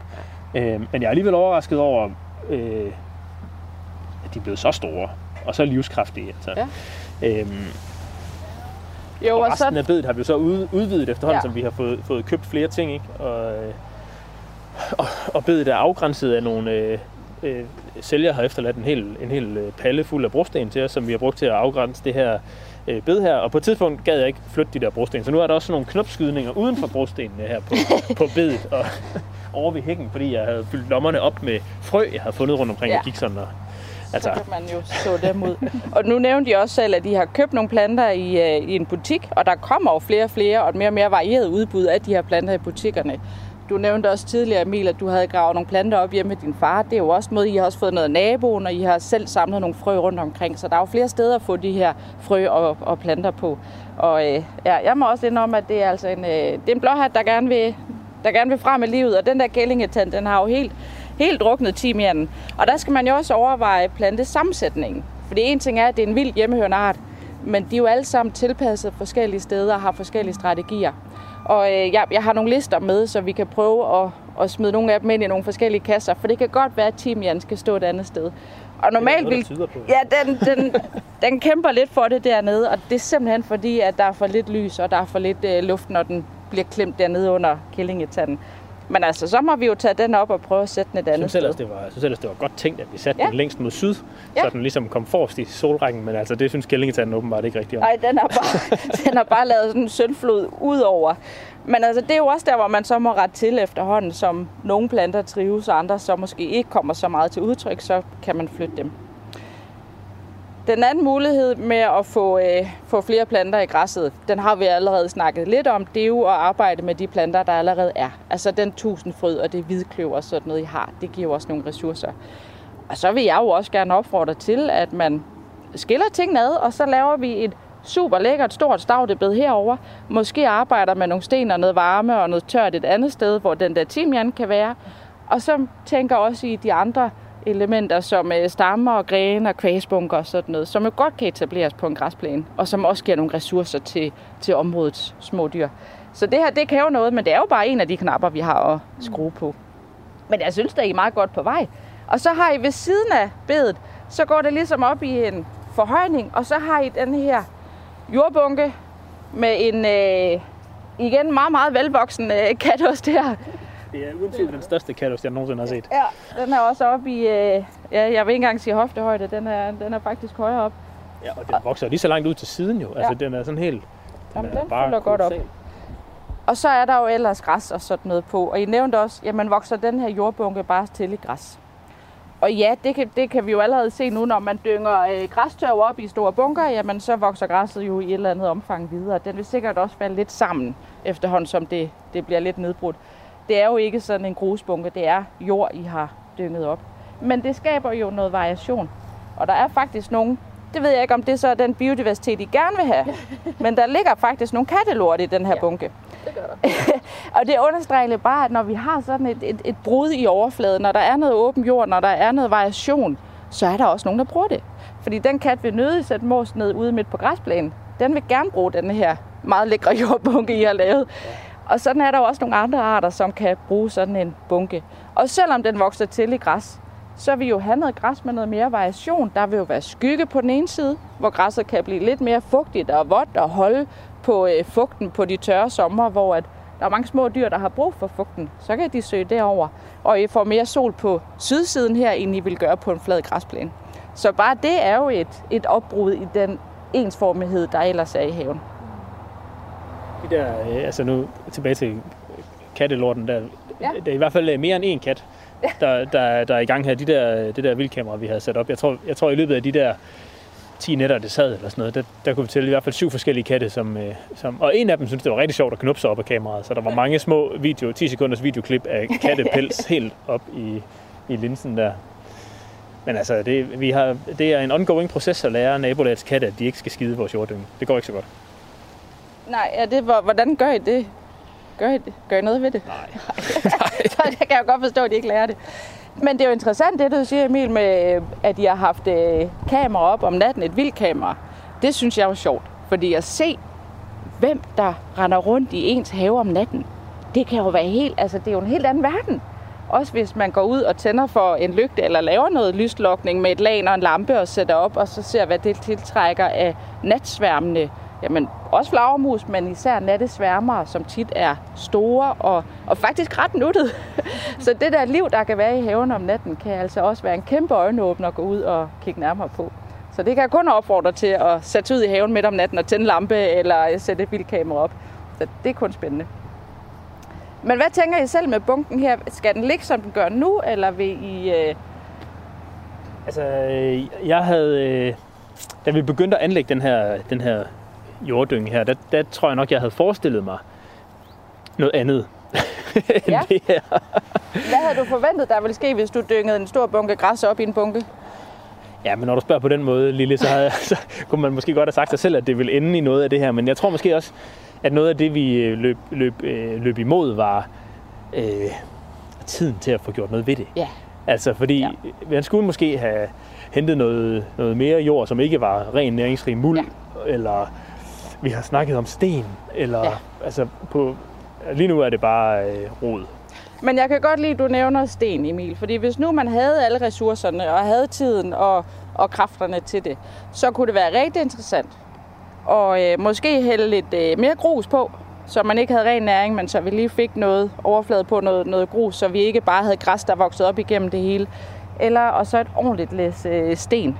Så vi ikke alene får skabt alle de der små hulrum, hvor æderkopper og alt muligt kan finde sig til rette, men hvor vi også får en meget tør, meget næringsfattig plads, hvor der også kan vokse. Altså, nu havde vi vores lille timian hernede, som faktisk er blevet lidt hjemløs efter kællingetanden har overtaget bedet. Så vil man kunne flytte den op. Jeg har selv sådan en smalbladet timian, netop på en bunke sten sydvendt, hvor den jo faktisk altså for hvert sæson nærmest fordobler sin omkreds og fylder rigtig godt ud. Og det er jo en af dem, som vi gerne vil have mere af. Så at få den sat ind, og så måske endda hvis man kunne og havde igen tiden og mulighederne for det, så grave ud og så lave endnu mere variationer, udnytte, at vi er sydvand og har meget sol på her, og så lave noget vandspejl. Altså så simpelthen få gravet ned, så man får vandet ned, og så stenene op, og så med fuld sol på. Det var en måde at gøre det på. Det har vi set flere steder, at man har kombineret de to ting med bakken, og så, og så vandet ned foran. Så har man det ligesom samlet Gør her. man sådan helt i praksis, hvis man skal, hvis man skal lave et vandhul? Skal man grave ned til grundvandet, eller skal man... Øh, hvad? Nej, det skal I ikke her. Det er altså have ikke stor nok til.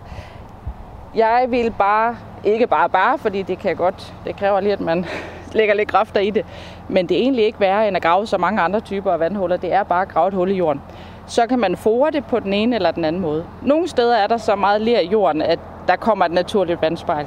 Men i haver her, hvor vi jo i forvejen er ude og snyde lidt, og, og vi rykker lidt med grænserne af, hvad man naturligt ville se ude i ja, naturen, så vil jeg grave ned, og så enten få fat i du til at isolere med. Der kan man køre, jeg var lige vil sige, i plantecenteret og sige, man behøver jo ikke putte guldfisk i, men anlægge en guldfiskedam, ikke? Og så, eller et øh, formstødt bassin. Og dem ser vi efterhånden i højere og højere grad også med flade områder. Fordi tidligere så har de været meget sådan med, med en kant og så dybde, fordi man gerne vil have noget, noget vandmasse til sin guldfisk. Men vi ser mere og mere, at de bliver lavere og har mere sådan en, en kant hele vejen rundt. En, hvad hedder det? En lav kant. Øh, ja, I ved, hvad jeg mener, ikke? At man sådan, ikke er så dybt. Lige præcis. Og så, øh, og så grave det ned. Og så kan man lige hælde en, nu har I jo en sø i nærheden, så kan man lige hælde en spand vand derovre fra ned i, for ligesom du podet med jorden over ved øh, skovbedet derovre, så kan vi også pode det her vandhul.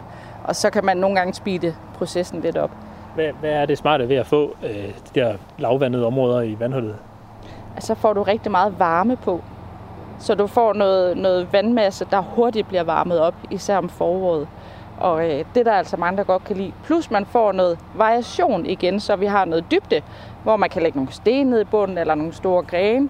Men på den her flade kant, der kan man jo også plante sumplanter. Så man kan have noget variation også i beplantning på det. At det ikke kun er åkander og, øh, og, og for eksempel timian, der så kan være helt op på det tørre, men man også har sådan et område midt imellem, så man kan øge også mængden af de planter, der kan gro der. og så får man simpelthen noget mere varme. Så må der godt være koldt nede i bunden. Det er super fint med et sted, hvor der er koldt og køligt. Men øh, noget varme, det er altså rigtig godt. Og det er jo en af de opgaver i sådan en naturhave, der lige kræver en weekend, hvor man måske inviterer naboerne forbi og får gravet, og det skal lige sådan passes til, og der skal noget vand i og sådan noget. Men når det først er anlagt, så er der jo et minimum af vedligehold ved det. Og man skal måske fjerne lidt, nu har vi kirsebærtræet her tæt på, fjerne lidt blade, hvis der falder for mange i. Hvis der kommer for meget andet med, skal det måske lige skrabes af. Men ellers så er der jo ikke andet end at sætte sig ned og nyde guldfiskene og nyde salamanderne og nyde, hvem der ellers kunne flytte ind i sådan et vandhul. Jeg fandt faktisk en salamander et eller andet sted, gjorde vi ikke? Jo, det gjorde vi. En lille vandsalamander under en eller anden potte i foråret. Ja. Et eller andet sted. Og det overser man jo nogle gange, at, at vandhullerne er jo ikke kun til de dyr, der lever i vandet, men det er jo også til de dyr, der bare har brug for fugten løbende. Fordi mange salamander skal jo i princippet kun bruge et vandhul til at yngle i, og så er de jo oppe og gemme sig under, ja, under krukker for eksempel, eller væltede træer, eller hvad man ellers har sådan i løbet af dagtimerne om vinteren, når de skal overvintre. Men vi har oplevet flere steder, at sådan et vandhul, det giver den fugt i haven, som de ellers ikke kan finde andre steder. Og sådan en, altså, nogle steder, så kommer de i løbet af 14 dage. Og i løbet af en måned, så er der guldsmede. Og i løbet af, altså det, det, er så, det er et af de tiltag i Naturhaven, som, ja, det kræver arbejde at anlægge et vandhul. Og der er nogle udfordringer ved det. Man skal sådan lige... Men når det først er anlagt, så er der bare instant natur. Det ved jeg ikke, om vi må kalde det. Men det, det giver altså noget at kigge på. Og når man har små børn, så er det altså sjovt at rende rundt med net og, og ud og kigge på det. Det kan være, at vi skal have gravet et hul i haven. Ja. Det er faktisk noget, det vi ikke har talt så meget om, det der med at få, altså, få lavet et vandhul. Så det, øh, det er da meget konkret. Og jeg tænker også, når I er ude, så er det vel også noget, altså det er jo fedt, at folk de ligesom, de kan se den der hurtige reaktion, Ja. ja. fordi der, ja. Ja. der kan jo netop være mange andre ting, øh, tiltag med at få nogle planter ud og sådan noget, der, der måske tager lidt mere tid. Og du sagde også i første del, at jamen, nogle gange så går det måske også en anden vej, end man lige havde håbet og sådan noget, men det her, det er vel sådan, det er sådan rimelig sikker, og der er en sådan rimelig hurtig øh, valuta for pengene. Ja, det er der. Og netop fordi det ikke er vandmængden, vi går efter, men mere den her variation, så må man jo gerne fylde den op med sten. Altså, det er jo ikke sådan, at man skal være bekymret for... Altså jo, jeg, jeg dreng kan godt få våde bukser, hvis han skvatter i den. Men hvis man fylder sådan en op med sten og bare har den som sådan et fugtigt område, og måske endda planter den til med, med masser af planter, så har man jo også en, et vådområde og noget fugtighed i haven, som man ellers ikke vil have. Så man kan jo godt komme rundt om de der bekymringer, som der kan være i haven. Hvis man også skal bruge den med børn, for eksempel. Mm. Og øh, det er jo øh, lige præcis øh, vilde haver, vi taler om i øh, det her afsnit af, af Vildspor, hvor vi er taget hjem til os selv. Øh, Lærke og mig, Emil, vi øh, er simpelthen øh, på tur i, i vores have, hvor vi lige nu kan høre en engpiber komme flyvende henover. Pip, pip, pip, pip. Et eller andet sted. Den kommer der. Øh, det har været en fremragende trækdag i haven i dag. Der har simpelthen været så mange fugle. Øh, det var... Øh, det var et sidespor. Vi, vi har besøg af dig, Lili, ja. til en snak om, øh, hvad det er, de her, de her vilde haver kan. Øhm, og det, var, det, det er faktisk ikke nogen øh, dum idé med det der øh, at få noget vand ind. Vi har nok, øh, det, som Lærke sagde, så er det ikke noget, vi sådan har talt så meget om. Og det er måske også, fordi det ligger lige derude. Øh, så, så guldsmedene kommer jo herind. Men vi kan jo ikke selv gå og rode i det og sådan noget, når det er inde på naboens, øh, Nej. naboens eng. Det er i hvert fald ikke... Øh, Jo, vi kan jo Altså, se vandhullet lige til, der men, på øh, den anden side. ja. Men Øhm, det er i hvert fald en måde at skabe nogle ressourcer, noget variation, hvor man ikke nødvendigvis skal grave hele haven op og anlægge blomstereng, fordi det er faktisk noget af det, som, der, som vi kan se tiltrækker rigtig mange nye arter til en have, som man ellers ikke ville se i haven. Ja. Og det er jo noget af det, det handler om, når vi skal lave vilde haver og naturhaver, lave vildskab i haven. Så handler det jo om at skrue lidt på de knapper, der er, for at give plads til ja, flere arter end os selv. Og det kan godt være svært, men øh, jeg må indrømme, jeg synes, I er godt på vej. Der, øh, der er der gjort nogle ting. Og så har jeg simpelthen et... Jeg står og kigger på noget, som jeg synes er så fint. Fordi et af top-tingene på vores liste, den hedder Bevar de gamle træer, bevar de gamle træer, bevar de gamle træer. ligesom, og det, øh, det er der jo nogen, der har gjort her. Ja, det er der. Altså, vi, øh, det var også en af de, en af de detaljer, vi, vi faldt for, da vi, da vi købte det her hus. For, ja, det er jo et års tid siden, vi skrev under på, øh, på købsaftalen. Der står jo, øh, der er jo nogen, der har anlagt en terrasse. Og øh, den er nede under et øh, gammelt æbletræ, øh, som, øh, som giver utrolig mange æbler. Så man kan næsten ikke se terrassen øh, for, for nedfaldsæbler Æbler. nede under. Øh, men der står det her gamle æbletræ simpelthen midt i, øh, midt i terrassen. Øh, og, og, og vokser op igennem et, et, et hul, der ligesom er øh, lavet til den. Så det, var, det er vi også øh, det er vi meget glade for, at, at træet har fået lov at leve. Øh, og tanken om at sidde der inde under, inde under træet, og der er også en lyskæde rundt og sådan noget, ikke? fordi øh, noget af det, de gik meget op i, øh, sælger her, det var, at det skulle være, det skulle være nemt, og det skulle være hyggeligt, og det skulle være. Så der er selvfølgelig også lagt strøm ind hernede ved terrassen, så Ja. der er strøm, strømforsyning til en lyskæde op i træet. Øh, så det er hyggeligt at sidde hernede om aftenen. Den største udfordring er, at grenene de hænger lidt lavt, ja. så det er faktisk en lille smule svært at komme ind under træet. Ja. Det hjælper lidt nu, hvor æblerne er faldet af, så, så hæver de sig lidt igen, grenene, men de har godt nok været tungt læsset. Øh, men jeg tror måske lige, vi skal have klippet en lille smule af, så vi lidt nemmere kan komme derind. Men det er jo et fantastisk eksempel på, at noget, som nogle steder bliver set som sådan en år gammel træ, der måske begynder at være sådan, det er jo, det er jo bredt i diameteren, det er helt klart et af de ældre æbletræer. Der er også nogle huligheder ind, hvor, der har, hvor nogle gamle grene er blevet beskåret og sådan noget. Det ser vi jo nogle steder, at så bliver det ryddet, fordi nu skal vi starte på en frisk, og nu er vi nye ejere, og, og vi vil gerne ligesom selv bestemme, hvor æbletræet det skal stå.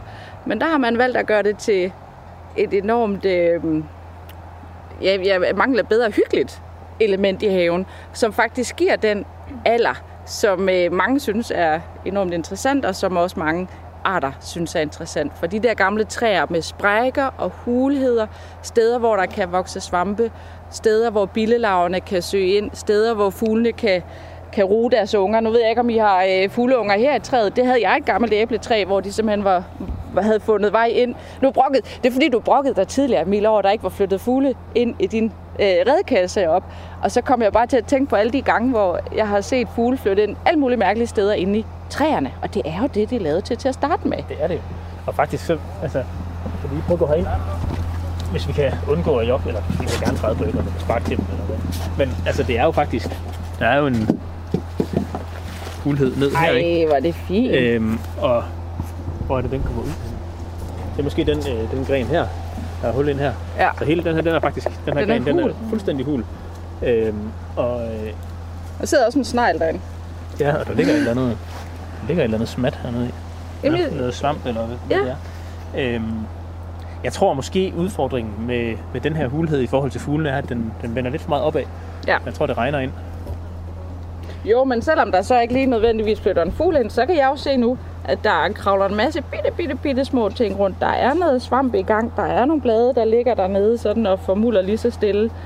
Og altså, det er jo fantastisk. Og lurer mig om ikke også, der er nogle, nogle andre dyr, som kan have glæde af det, som vi ikke lige kan se lige nu. Og det er jo den her variation og den her plads og den her tid, som vi gerne vil have. Ej, det er så ret fint. Jo, fordi de der redekasser er jo bare en, en erstatning for rigtig, rigtig mange 100 års forarbejde, hvor et træ er spiret og blomstret op og er blevet skadet og har fået sådan en hulhed. I kan også se derovre, hvor du står, Lærke, der er mm. faktisk nogle huller inde i træet også. Mange af de der insekthoteller, vi ser, folk de sætter op, det er jo også en efterligning af de helt naturlige huller og gange, som massevis af insekter og andre smådyr jo laver. Og mange udnytter jo så hinandens øh, redder og gange, når de så er, er færdige med at bruge dem, så flytter der nogle andre ind. Jamen, vi er også meget glade for det her træ. Ja, det Og for den her, for den her løsning her, det, Ja. at, at, at sælger havde tænkt så langt. Og det er jo en af de ting, vi ikke kan, øhm, ikke kan betale os fra. Nu nævnte I selv, at I havde købt noget kællingetand, og I startede på en kompostbunke og sådan noget. Men sådan et gammelt hul æbletræ her, jeg tænker, der løber en mejer også, ikke? Altså, mm. masser af liv. Det kan man simpelthen, det kan man jo ikke, det kan du ikke købe nogen steder. Jeg har set nogle steder, hvor de har sat stammer til salg, så folk, som af en eller anden grund har været nødt til at fælde et træ, så har man så kunne komme og hente stammen og lægge ud i sin have, og det er jo også en måde at gøre det på. Men det her, det tænker jeg egentlig ikke, I skal gøre noget ved. Og hvis I vil til at øh, beskære, så kunne det godt give mening at spørge en, der havde forstand på beskæring. Så jeg ikke risikerer, at den lige pludselig laver alle de her vandris, eller nogle af de her grene begynder at blive en risiko at sidde nede under. Så, øh, så vil jeg få fat i en, en professionel. Men øh, ellers så vil jeg bare lade den, lade den gøre sin ting hernede i haven. Og en anden ting, vi har arvet, det, øh, det er så det bøde, der er her, som øh, simpelthen øh, har blomstret og blomstret og blomstret med alle mulige forskellige, forskellige ting, og der er stadigvæk øh, lidt rester af det. Øh, jamen det startede jo, øh, det var hernede, øh, den formodede mosegris har været og kravlet rundt lige hvor, øh, hvor tulipanerne stod. Øh, så det er spændende, om der kommer tulipaner næste år, eller om den har fortæret dem alle sammen. Men ellers så, så det er jo sådan meget øh, haveplanter, kan man sige. Ja. Øh, så der er stokroser, og den her fandt jeg ud af, den hedder øh, drejeblomst. Den her, den havde sådan, øh, man kan lige se, der er en blomst tilbage her. Øh, sådan lidt, næsten sådan lidt maskeblomsteagtig øh, udformning af blomsten der. Øh, så blomstrede ret sent. Begyndte først sådan rigtig at blomstre i august, tror jeg. Eller sådan noget, ikke? Så, så har der jo været øh, noget aks agtigt der har blomstret, og øh, bunderoserne derovre, og hvad hedder den nu, Lærke? Høstfloks, ja. Floks, ja. Jo, og der står ting, også noget øh, Ja. øh, pomeranshøjurt dernede. Øh, Men hvordan har I det med det bed? Det er jo mere sådan en klassisk stavteblad, hvor at, du nævnte faktisk selv, Emil, at man jo allerede i sådan et bed også tænker i, at der skal være noget, der blomstrer på forskellige tidspunkter. Men det er jo mere at have noget at kigge på. Det er jo ikke nødvendigvis, fordi der er så mange ressourcer til insekterne i det. Men hvad tænker I selv? Hvad har I oplevet i løbet af sommeren? Altså, jeg, jeg synes, det er... Jeg, jeg kan virkelig godt lide det. Jeg synes, ja. det er et meget, meget, øh, meget, meget flot bed. Øh, øh, man kan sige, stokroserne står måske også godt til sådan et gammelt bindingsværkshus, som det, ja, vi, det gør det jo. Ja. som, som det, vi, øh, det vi, vi bor i nu. Øh, men dem kan humlebierne jo altså også godt lide. Øh, stokroserne, der har været masser af humlebier i dem. Øh, høstfloks har jeg måske ikke, øh, er måske ikke den mest velbesøgte plante i haven øh, af insekterne, men øh, altså det synes jeg sådan set også godt, der må, der må være plads til i den her have. Jo, og hvis jeg skulle sige noget, så kan man jo på sigt skifte arterne ud med nogle hjemmehørende stavter. Lidt ligesom I var startet på et andet bed. Men altså, hvis I er glade for det, og det virker, så er der jo heller ikke nogen grund til at begynde at, øh, at pille ved det. Altså, det, det synes jeg egentlig ikke. Og så kan man jo se, at der kommer faktisk noget snærle der i hækken også. Vi det, har, vi har meget, meget livskraft, livskraftig vækst af snærler Ja. overalt. jeg tror, det er en af de ting, der kendetegner snærler. Ja. Ja. Den, den er ret effektiv. Øh, så så der, de- dem har vi måske også øh, sådan nogle steder forsøgt at holde lidt igen på snærlerne, Ja. fordi øh, ellers så, så tror jeg, så vil vi til sidst drukne i snærler, tror jeg. Men det, det er jo en smuk, smuk plante faktisk, snærlerne. Jeg er vældig glad for, for snærler. Men jeg har også plads til, at den bare kan få lov at, øh, at vokse amok der, hvor den står hjemme med mig. Så der, der får den bare lov. Ej, altså I har jo også nogle gamle hyldetræer og noget sådan rundt omkring det. Altså, øh, lige der på den anden side af hækken. Det er jo en stor pil, den der står der. Ja. Den store runde, lige på den anden side over ved naboen. Øh, og den blomstrede altså også helt fantastisk i foråret. Ja. Øh, det var virkelig... Det er også en af vores go-to, når folk de spørger om forårsblomstring. Så øh, selvfølgelig kan man plante noget løg i græsplænen. Det er jo også en måde at udnytte pladsen der om foråret.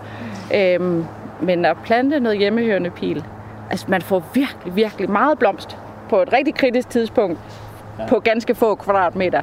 Der er lige noget omkring sælgepiler, og de bliver ret store. Det kan vi også se, den der står heromme ved bagved. Hvis den stod midt i haven, så vil den jo fylde hele haven. Men nogle af de lidt mindre sorter, eller nogle af dem, man kan, altså nogle af de mindre arter, mener jeg, og nogle af dem kan jo også klippes lidt til og sådan noget. Men altså pil og den der forårsblomstring er, øh, er altså også noget af det, der virkelig batter. Og det er jo også der, hvor man kan se løbet af året om foråret, okay, men hvad har vi nu? Hvad er der derude i haven, der blomstrer? Hvor kunne vi så skrue lidt på nogle knapper der og tilføre noget nyt til næste år? Så der må man lige stoppe op en gang imellem og sige, okay, men hvad sker der egentlig ude i haven nu? Hvad er der liv? Du nævnte selv masser af humlebier og stokroserne, ikke? Kan vi gøre noget mere for dem? Hvor kunne vi plante noget, der kunne rykke på det? Ej, det er altså ret fint. Hvad med alle de visne blade, der kommer nu her snart? Hvad gør jeg med dem? Altså, hvis jeg kender mig selv ret, så får de nok lov at ligge, Ja, tror jeg. Den dogne haveejer. Øhm. Og altså, nu har vi jo nogle steder øh, lavet en del huller. Altså blandt andet til sandkassen og nogle af de bede, vi har lavet rundt omkring. Og der er virkelig mange regnorm øh, Ja. i den her jord. Så de skal nok blive omsat. Altså Jamen, det, dem, der- det, er dem, jo det er lige præcis det, man kan se, Emil. Når man lige kigger hernede, ikke? der er jo de her små øh, ture, jordturene, resterne af regnormene her over det hele. Ja. Og det ser vi jo også typisk i de her mulige græsplæner. Der er jo rigtig meget liv. Så jeg lurer mig, om ikke de får det trukket ned og omsat i et eller andet omfang. Så kan man jo godt skrabe det lidt sammen i et hjørne af haven, men ellers så vil jeg også bare lade det lade det ligge og indgå i haven som en ressource. Så er der en sandkasse. Ja. Se, hvis nu jeres dreng var 16, så vil jeg jo foreslå, at I lavede jeres næringsfattige bed der. Og hvis I havde en trampolin, så ville jeg foreslå, at I lavede vandhullet der. Altså, Nede i trampolinhullet. Så brug de der steder, hvor man i stedet for begynder at hente en masse ressourcer og en masse grus til haven, så udnyt der, hvor man i forvejen har. Eller hvis man har en terrasse, der skal lægges om eller skal flyttes, så udnyt det, man har der og lad det og, og så gør det. Men øh, nu er jeg streng to, så jeg tænker ikke, jeg bliver populær, hvis jeg foreslår, at vi sløjfer sandkassen til fordel for øh, kællingetanden. Nej, det gør vi nok, det bliver vi nok ikke populære på, nej. Men så er der ikke så meget at sige til det. Nej, ikke andet end, at det er sjovt at bygge sandsløjte. Ja. ja. Øh, Og inden vi kommer videre ned til, til, til de næste bede, så kan vi lige sige til lytterne, at de lytter til Vildsborg på Radio 4. Øh, fra vores have. Lærke Sofie Gleup og Emil Skov og Brandtoft byder indenfor i dag, sammen med Lili Rivier, til en snak om vilde haver og øh, hvordan man gør. Øhm, hvordan man gør med dem, og hvad det er, de kan. Og ja. Øhm, hvad er vi nået til? Jamen, vi har kigget lidt på jeres græsplæne generelt. Vi har snakket om noget skovhjørne derovre. Så var der jeres øh, jordbunke, hvis jeg må kalde den det, som man godt det, det kunne gøre noget ved, og måske lægge nogle sten på, måske grave noget vandhul, og ellers så øh, lade det der bed, I har lavet med blåhatter, kællingetand og sådan nogle ting, brede sig lige så langsomt ud. Vi har snakket om at bevare de gamle træer i haven, og den meget fine måde, det er blevet gjort her, hvor det simpelthen er tænkt med i terrassen, hvor terrassen er bygget udenom det gamle træ. Det er ret fint. Og så en sandkasse, som i sagens natur skal have lov bare at være sandkasse. Ja. Så den, den gør vi ikke Det er noget lige ved den den funktion, den har lige de næste mange år sikkert. Og se, nu flyver faktisk derude, sådan, ah, nu forsvinder den bag troldhaslen derude mod nord. Der kommer lige en, øh, en stor flagspætte, som vi jo også en gang imellem ser hernede i haven. Den kan godt lide øh, kirsebærtræet derovre, det halvdøde kirsebær. Jeg synes, det er så sjovt at komme ud i en have med en, som der kigger opad, i stedet for nedad. Fordi jeg kigger næsten altid ned på de der urter nede i græsplænen, og måske nogle træer. Men Emil, du hører og ser bare nogle ting op i luften, som jeg bare overhovedet ikke ser. Det er en arbejdsskade, tror jeg. Jamen, det er, det, det er så fint. Det er, det er vældig godt. Det er også den der meget lange liste af fugle, vi har, vi har snakket Ja, om. som du Hvad var det, du sagde? 99 arter, I havde registreret af fugle her i Ja, øh, set omkring her fra, her fra haven. Ja. Spændt på at se, hvad nummer 100 bliver. Men det understreger egentlig også den der med, at vi bliver også nødt til både at snakke om det, men også lære af hinanden. Og med den adgang, der er i dag til for eksempel sådan nogle apps, hvor man kan registrere, hvad man finder i haven. Facebook-grupper, hvor man kan debattere, hvad det her for en fætter, jeg har fundet nu. Og følge den der årsvariation, som der også er, og høre, hvad oplever I andre. Og det ser jo en interesse for vilde haver, naturhaver, insekter i haven, fugle i haven. Altså medlemstallet i de der Facebook-grupper er jo bare eksploderet her de sidste par år. Det er virkelig interessant at se. Og der er bare nogle super dygtige folk derude, og nogle nørder, der lige ved med de der svampe, eller lige ved den der til hvad det er for en, eller sådan noget. Så det skal man bare øh, ind og finde noget hjælp og noget rådgivning derinde også.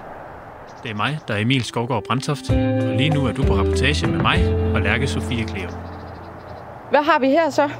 Jamen, øhm, vi har... Øh, det startede egentlig, øh, ja, det startede vel egentlig som øh, et bed til din rose, gjorde det ikke? Jo, vi havde sådan en, den, øh, den lyserøde rose derovre med fra, øh, fra der, hvor vi boede før. Øhm, så, så det, der, var, der var ligesom ikke noget rundt om, øh, om terrassen, og det tror jeg også, vi sådan synes var lidt kedeligt. Altså, vi kunne godt lige have, der Ja, der skete var bare lidt, øh, var lidt blomster. Øhm, det så udvidet sig lidt med, hvad vi nu lige havde, der øh, skulle plantes et sted, og vi skulle også lige have et jordbærbed til Magnus og, og så videre. Øhm, men den der kæmpe jernur, den har der sådan set øh, også trukket Må godt ikke også, til det var en af af, købte insekter. vi ikke også den i, Jo, den er også... Øh, der i foråret på et tidspunkt, og den blomster bare helt vildt, og det har den gjort længe. ja. Øhm, den var ikke så stor, øh, da vi købte dem, sådan at de vokser jo. Øh, så her har vi faktisk også sat den ved siden af en, øh, en knopurt, som også er blevet, øh, den har lige fået sådan, ja. Ja. blevet skubbet helt ud til siden. Øh, fordi den der jernurt, den bare breder sig helt vildt. Altså, det, er det én plante, I har sat? Jeg Eller tror, er der sat to. et, to? To, ja, eller tre, Tre måske. stykker, ja. Men ja, det er jo, den, den fylder jo meget. Den er jo i, øh, i skulderhøjde og har de her øh, meget smukke lille klaser af blomster. Og vi er jo i oktober måned nu, og den Ja. blomstrer jo stadigvæk. Det gør den virkelig. Ser I stadigvæk liv på den, eller er det ved at være... Altså på solskinsdage, så, så kommer der lige en øh, nældenstakvinge ja. eller to, og nu Der sidder der også lige en, en honningbi, der lige, øh, der lige kigger forbi her. Ja. Åh oh, ja. Øhm, Men det er jo ved at være, det er jo ved at være sidst på sæsonen, ikke? Men, men den har også været, øh, den har også været rigtig god til sommerfuglene. Ja. Øh, jeg har håbet, at, øh, at der ville komme en duehale. Der har været Ja. en del duehaler, de her fantastiske øh, dagaktive nat, natsommerfugle er det jo egentlig, som, som sværmer som sådan en, øh, en kolibri nærmest foran, øh, foran blomsterne. Men altså, hvis den har været så har jeg ikke været hjemme samtidig i hvert fald. Dem har der været mange af i år. Og Ja. det er jo også en af de der variationer, vi ser ikke alene fra uge til uge, men også fra år til år. At for nogle år siden, så havde vi en invasion af tisselsommerfugl, og så spurgte alle, hvad er det her for en sommerfugl? Det var så Ja. tisselsommerfugl. Og i år, der har den helt store, øh, hvad er det spørgsmål i både havegrupper og naturgrupper, det er netop duehalen, den her meget store faktisk, ja. kolibriflyvende øh, ting, der flyver rundt. Men jeg kan trøste dig med, at jeg har heller ikke set den i min have. Så øh, jeg lukker ned på Facebook, når, når jeg bliver irriteret over alle de andre, der har dem i deres haver. Men det er sådan en, vi har set gå i både den her jernurt, men også i, øh, altså i andre sådan mere klassiske haveplanter, som man ikke nødvendigvis har for at være biodiversitetsvenlig, men måske i højere grad, fordi den opfylder et andet formål. Men så sker der ikke noget ved, at, der, at den kan to ting på én gang. Der bor en lille larve der bor på en larve der. jernurt. Kan vide, hvad du er for en? Ja, det er et godt spørgsmål. De der laver der, det er altså... Øh, det, er en, det er en hel verden for sig selv at begynde at dykke ned i det, men der er jo noget. Og når man lige zoomer ind og kigger nærmere efter, så er der jo faktisk... Der er også noget spilvæv her, ikke? Altså, der er jo nogen, der har Ja, flyttet der har ind og, på et og har brugt den. Øh, ja, men altså, det var, det var ligesom jernurten der, ikke? og så har vi, så har vi gravet et jordbærbed. Øhm, og der, der, har jeg, øh, der har vi købt to forskellige øh, sorter. En, som øh, sætter bær en gang, og så en, som er remonterende. Og, øh, som stadigvæk laver bær. Ah, og vi kan jo Der er jo faktisk bær! stadigvæk Der er øh, høste... Nej, det er Jeg sjovt. tror, vi skal have Magnus med ud lige og plukke et Ja. par jordbær her i eftermiddag. Fordi, Nej, der er flyttet nogen ind i den der jordbær. der var simpelthen lige en eller anden øh, kittetusindben, eller hvad hedder de, dem her. Nej, hvor er den sjov. Ja, den er helt fuldstændig, jeg tror da, den bevæger sig lidt, men den er meget kold. Mm. Altså, den er Ja. fuldstændig stiv som et bræt. Ah, det er ved at være sidst på sæsonen. Ja. Nå, men der er der... Og det, men det sjove ved det er, at, synes jeg, der kan man også godt se lidt øh, forskellige strategier her. Øh, den her, den øh, bliver ved med at sætte bær, og sætte bær, og sætte bær, og sætte bær. Mens de andre derovre, da de ligesom var færdige med at sætte bær, så voksede de bare, og blev større og større, og har lavet, jeg ved ikke, altså meter lange udløbere, som vi går og prøver at få til at blive inde i bedet, øh, og ikke kravle alt for langt ind på terrassen ude på den anden side af stakittet her og sådan noget. Øhm, men altså, man kan godt, altså, der er jo bær, ikke? Men de mangler lidt øh, den der sommerens sødme. Så der er noget jordbærbed her, og der var også noget, I har plantet noget vin og noget rose og sådan noget. Og det er jo en fin solfyldt plads i haven til, altså, til sådan noget. Man kan jo også udnytte det til planter, som kan tiltrække sommerfuglene og de andre insekter i højere grad. Sådan noget om foråret, hvor at nogle af sommerfugllarverne har brug for varme og mad. Der er sådan en skrant her med nogle mere hjemmehørende urter, kunne også få glæde af den sol. Mhm. Men Vi der, havde, øh, vi, havde, vi havde talt om, om sådan det, det espalierede æbletræ og sådan noget, Ja. og foran det stakit, der er her, men det blev, til, det blev til en vin i stedet for. Det var på en eller anden måde mere overskueligt. Jo, og det kan jo også noget, og det er jo også der, hvor man skal også vælge, hvad man vil, og hvor man vil gøre det. Så altså, jeg har ikke noget imod, at de har en jordbærbed. Det er egentlig ikke det. Men hvis man skulle gøre det mere biodiversitetsvenligt, så vil jeg her snart tænke sten og få noget op i højden. Bruge espalieret til noget mere hjemmehørende end vin. og, så, øh, og så plante nogle af... I havde den der smalbladede timian, der stod og druknede over i Ja. kællingebedet. Og så få, få sådan noget frem. Men ellers så er det jo den her... Vi har jo også en græsplæne her, som igen er oppe i de der 7-8 cm. Meget frodig, meget grøn. Ja. Der er krudt i jorden. Ja, det er der. Det er der. Og det er jo også sådan en, at hvis man slipper den med græsslåmaskinen, så kan I jo slet ikke færdes her. Så tværtimod, så hold den gerne nede, så man rent faktisk kan færdes rundt, også med nogenlunde tørre fødder, øh, sådan, og som sommeren.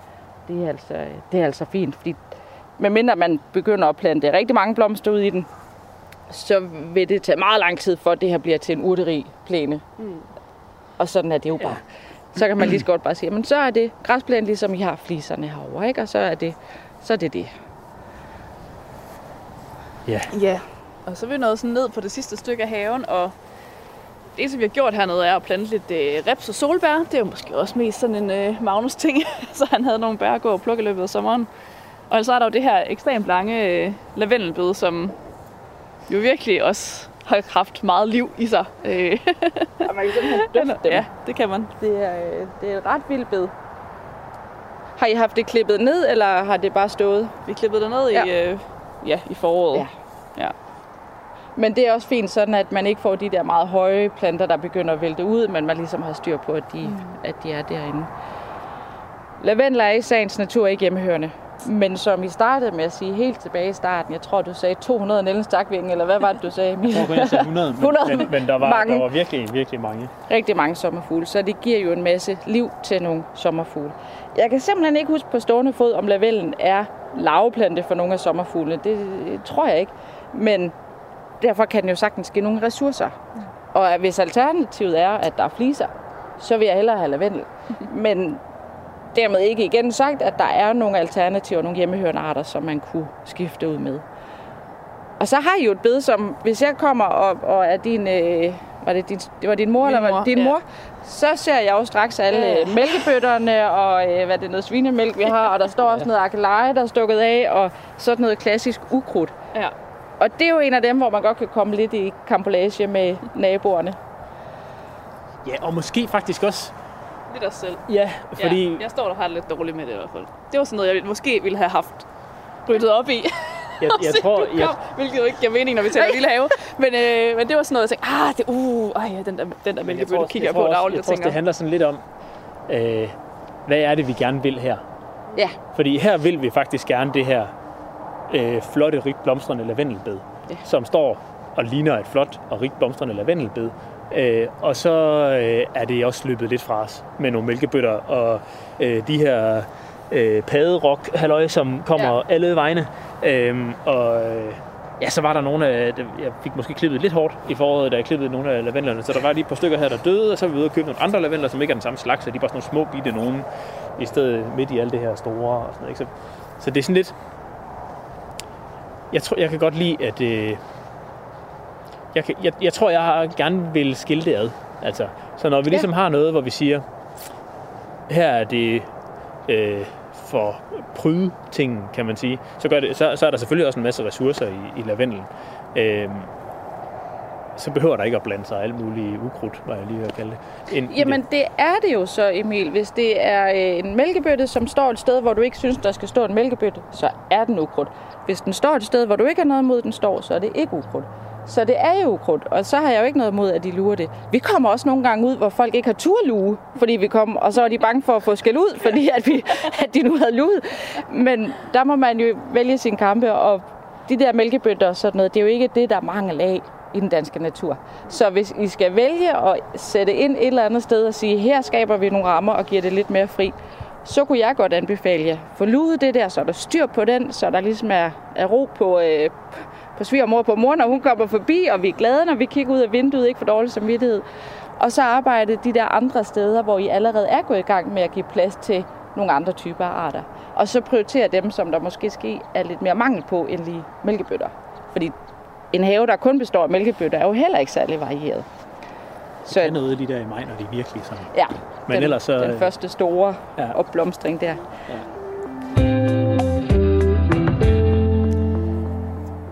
Du lytter til øh, Vildspor på Radio 4, og i dag der taler vi om øh, vilde haver.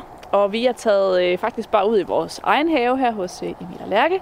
Og vi har heldigvis fået hjælp, selvom øh, vi jo nogenlunde har styr på nogle ting, der kunne være godt at gøre i vores have. Så er det alligevel rart at have kyndig hjælp, og det har vi fået fra Lille Grivier.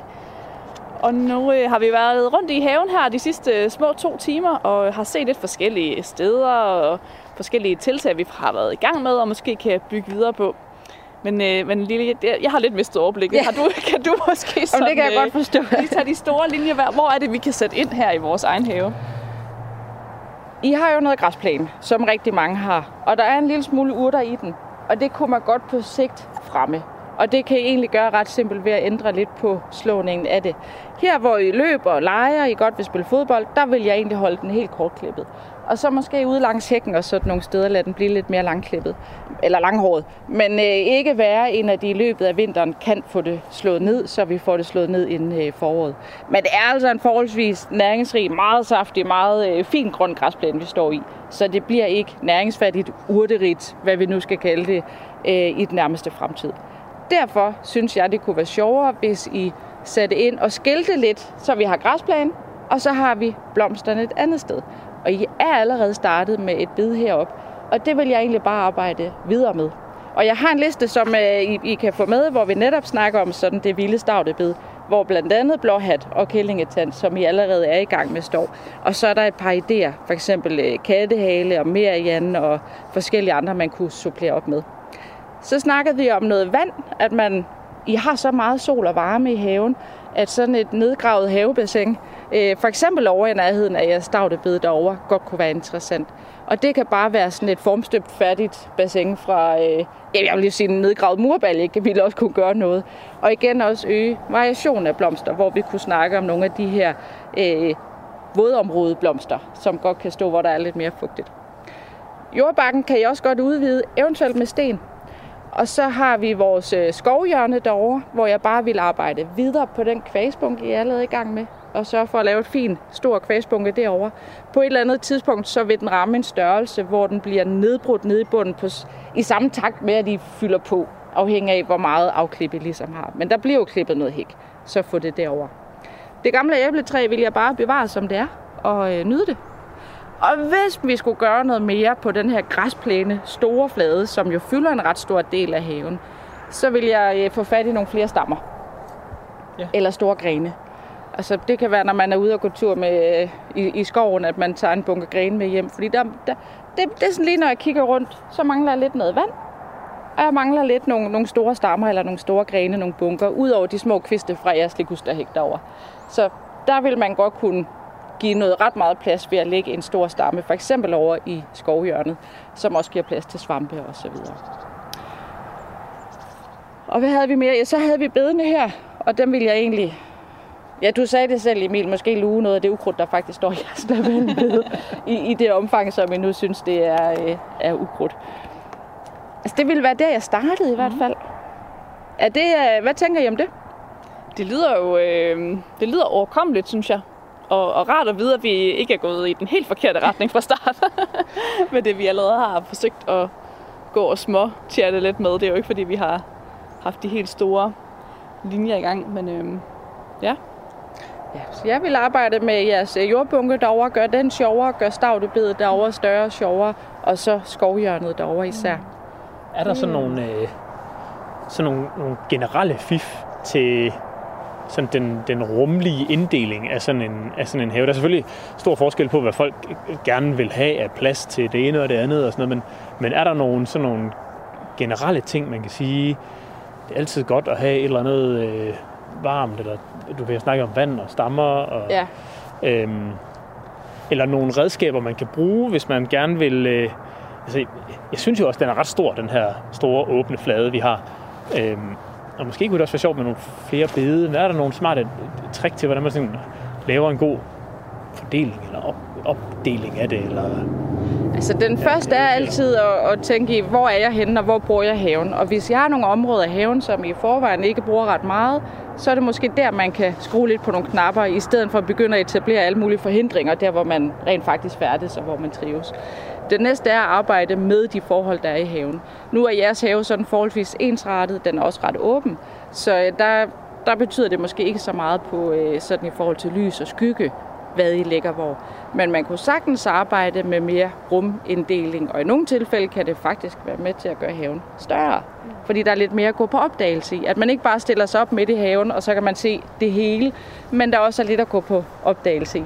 Og der vil man godt kunne plante noget krat, eller lave noget, noget mere beplantning, nogle flere... Øh, nu bliver jeres stavte med jo ret høje, så, så det i sig selv kan jo godt være med til at skabe nogle øh, rammer rundt langs, øh, der er sådan de naturlige afgrænsninger rundt om øh, terrassen med æbletræet, er der jo også en naturlig bane, man kunne arbejde med der. I kunne også i det hjørne, hvor jeg har skovbed, ville man også kunne lave lidt mere rumdeling. Måske endda sætte noget kvæshegn op, eller hvordan man nu vil bygge det op der. Så man skal passe på, at man ikke øh, lægger forhindringer i vejen for den brug, man nu har i haven. Men øh, gerne kigge blikket der, hvor der måske er nogle områder, man ikke bruger så meget i forvejen. Det ved jeg faktisk ikke, om det er svaret på dit spørgsmål, Emil, om det. Jo, men det, altså, måske bliver jeg også lidt i tvivl om, hvad det egentlig var, jeg spurgte om undervejs. Men det var i hvert fald ikke så skarpt, så skarpt formuleret. Men, men jo, helt sikkert. at Jeg står og tænker, altså, vi har jo vi har jo nede øh, sådan mellem skuret og terrassen med æbletræet, der er jo sådan et stykke græs. Ja, og, Og der vi er vi kommer faktisk, ikke dernede. Nej, nej, og vi er slet ikke gået derned i dag heller. Nej, vi gik og det er fordi, der ikke er noget at kigge på. Ja. Og det, det kunne være et sted, hvor man siger, okay, men hvad ville der ske, hvis vi lagde et par store stammer dernede? Hvad ville der ske, hvis vi lavede vandhullet dernede? Altså nogle gange noget så simpelt som en sideplads. Ja. Kan jo også være med til, Det eneste, at der er, at øh, vi har, vi sætter har sig. gravet sådan en lille, vi har lavet sådan en lille flisebelægning og sat et bålfad ovenpå, Ja, øh, som har været i brug én gang, øh, det der bålfad der. Men altså, det, der er ligesom 20 kvadratmeter der, eller sådan noget, som, som vi ikke bruger. Vi kommer der ikke nærmest. Altså, det er kun, når bolden ryger ind i hækken, vi, skal, vi går forbi. vi kommer derned. Ja. Jamen så er det måske dernede, at man skal lave noget mere øh, stavtebed, eller eksperimentere med nogle huller i øh, græsplænen, eller lave nogle små bakker, eller simpelthen lade hækken. Nu er der jo hækken, men den hæk må godt blive bredere, for min skyld. Må vi jo godt plante et lag mere foran den, så man får noget græn. Eller måske endda plante et lag foran den, hvor man kan jo gå igennem, så man kan gå rundt, så man kan komme rundt til bålstedet deromme, så man ligesom laver, det tager jo nogle år før det vokser til, men laver en lille lomme der, øh, så man får en ekstra plads ved siden af æbletræet med græs, øh, med, øh, undskyld, æbletræet på terrassen, og så har I det her åbne stykke med hækken. Der kunne man jo godt lave sådan en, en hemmelig gang langs med hækken, og sådan noget krat foran. Og hvis I gør det, så øh, det ved jeg af erfaring, fordi jeg stak mig faktisk på en tjorn over i jeres øh, kompostbunke, Emil. Øh, vælg gerne nogle grene uden øh, torne, hvis det er sådan noget, man skal rende rundt og, øh, og lege i. Så prøv at overveje, om der kan være plads til et lag mere. Det kan der jo ikke her. Altså, der kan I jo ikke plante et krat mere, fordi der er simpelthen ikke plads mellem huset og hækken. Men derover vil I godt kunne plante. Og der må man jo godt plante tæt og plante mange arter sammen. Så det må jo godt være forskellige kratplanter, man bare sætter ned i, i en bunke, var jeg lige ved at sige, og så ser hvad det hvad der hvad, sker. hvad, er det, hvad er det for nogle arter, der vil passe i sådan en have som det her, når man Altså- taler de der krat-ting? Ja, de skal ikke blive alt for store, og der står vi jo og kigger over på den meget store pil derovre. Ja. Men ellers så er de klassiske øh, læhegnsbeplantninger. Og hvis man ser, at der er sådan nogle lister, den kan jeg også sende til jer, hvor man også kan se højde. Altså, hvor høj bliver de forskellige arter. Ja. Er, det, er vi ude i noget tjørn, eller kan vi, kan vi finde noget af det andet? Og øh, hyld for eksempel er jeg jo også vældig glad for. Og så kan man jo plante kaprifolien, eller den der snærlige har derovre, som, øh, som er ved at overtage hækken. Altså så tænke, tænke det på den måde med, og så tænke opad og få udnyttet den der plads, I har i bunden. Eller også se, se, hvad der sker, hvis I lader græsset blive lidt øh, højere, og så bare laver stien rundt. Så I beholder græsset lavt over ved bålstedet, men så laver sådan en, en trekant der, hvor græsset får lov at blive lidt langt. Ja. Det kunne man også prøve. Det bliver så også tit det der sted, når man hvad med legehuset? Kan det ikke stå derovre? Eller, men hvis vi skulle have et drivhus, så kunne det måske også stå derovre. Eller hvad med, hvis vi nu en dag, altså vores køkkenhave står derovre i år, det er en meget død squashplante.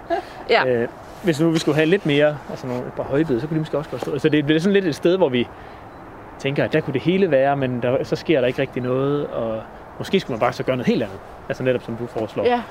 Øh, og lave nogle andre rum med det. Eller også så, og I har jo kun boet her et lille års tid, Ja. så lige vent til næste år, og så se, hvordan tingene har ændret sig. Det kan jo også være, at I ikke har noget behov for en køkkenhave de næste par år. Det kan også være, at det lige pludselig er nu, nu er det det, vi skal. Og der er jo ingen, der siger, at vi absolut skal have, at der sker noget over det hele i haven. Men man kunne godt skrue op for mængden af ressourcer derover ved at plante noget mere øh, kratbeplantning. Det kunne man godt, så man ikke kun arbejder i stavter og, og hernede, men at vi også får, får noget mere permanent øh, beplantning lidt højere op.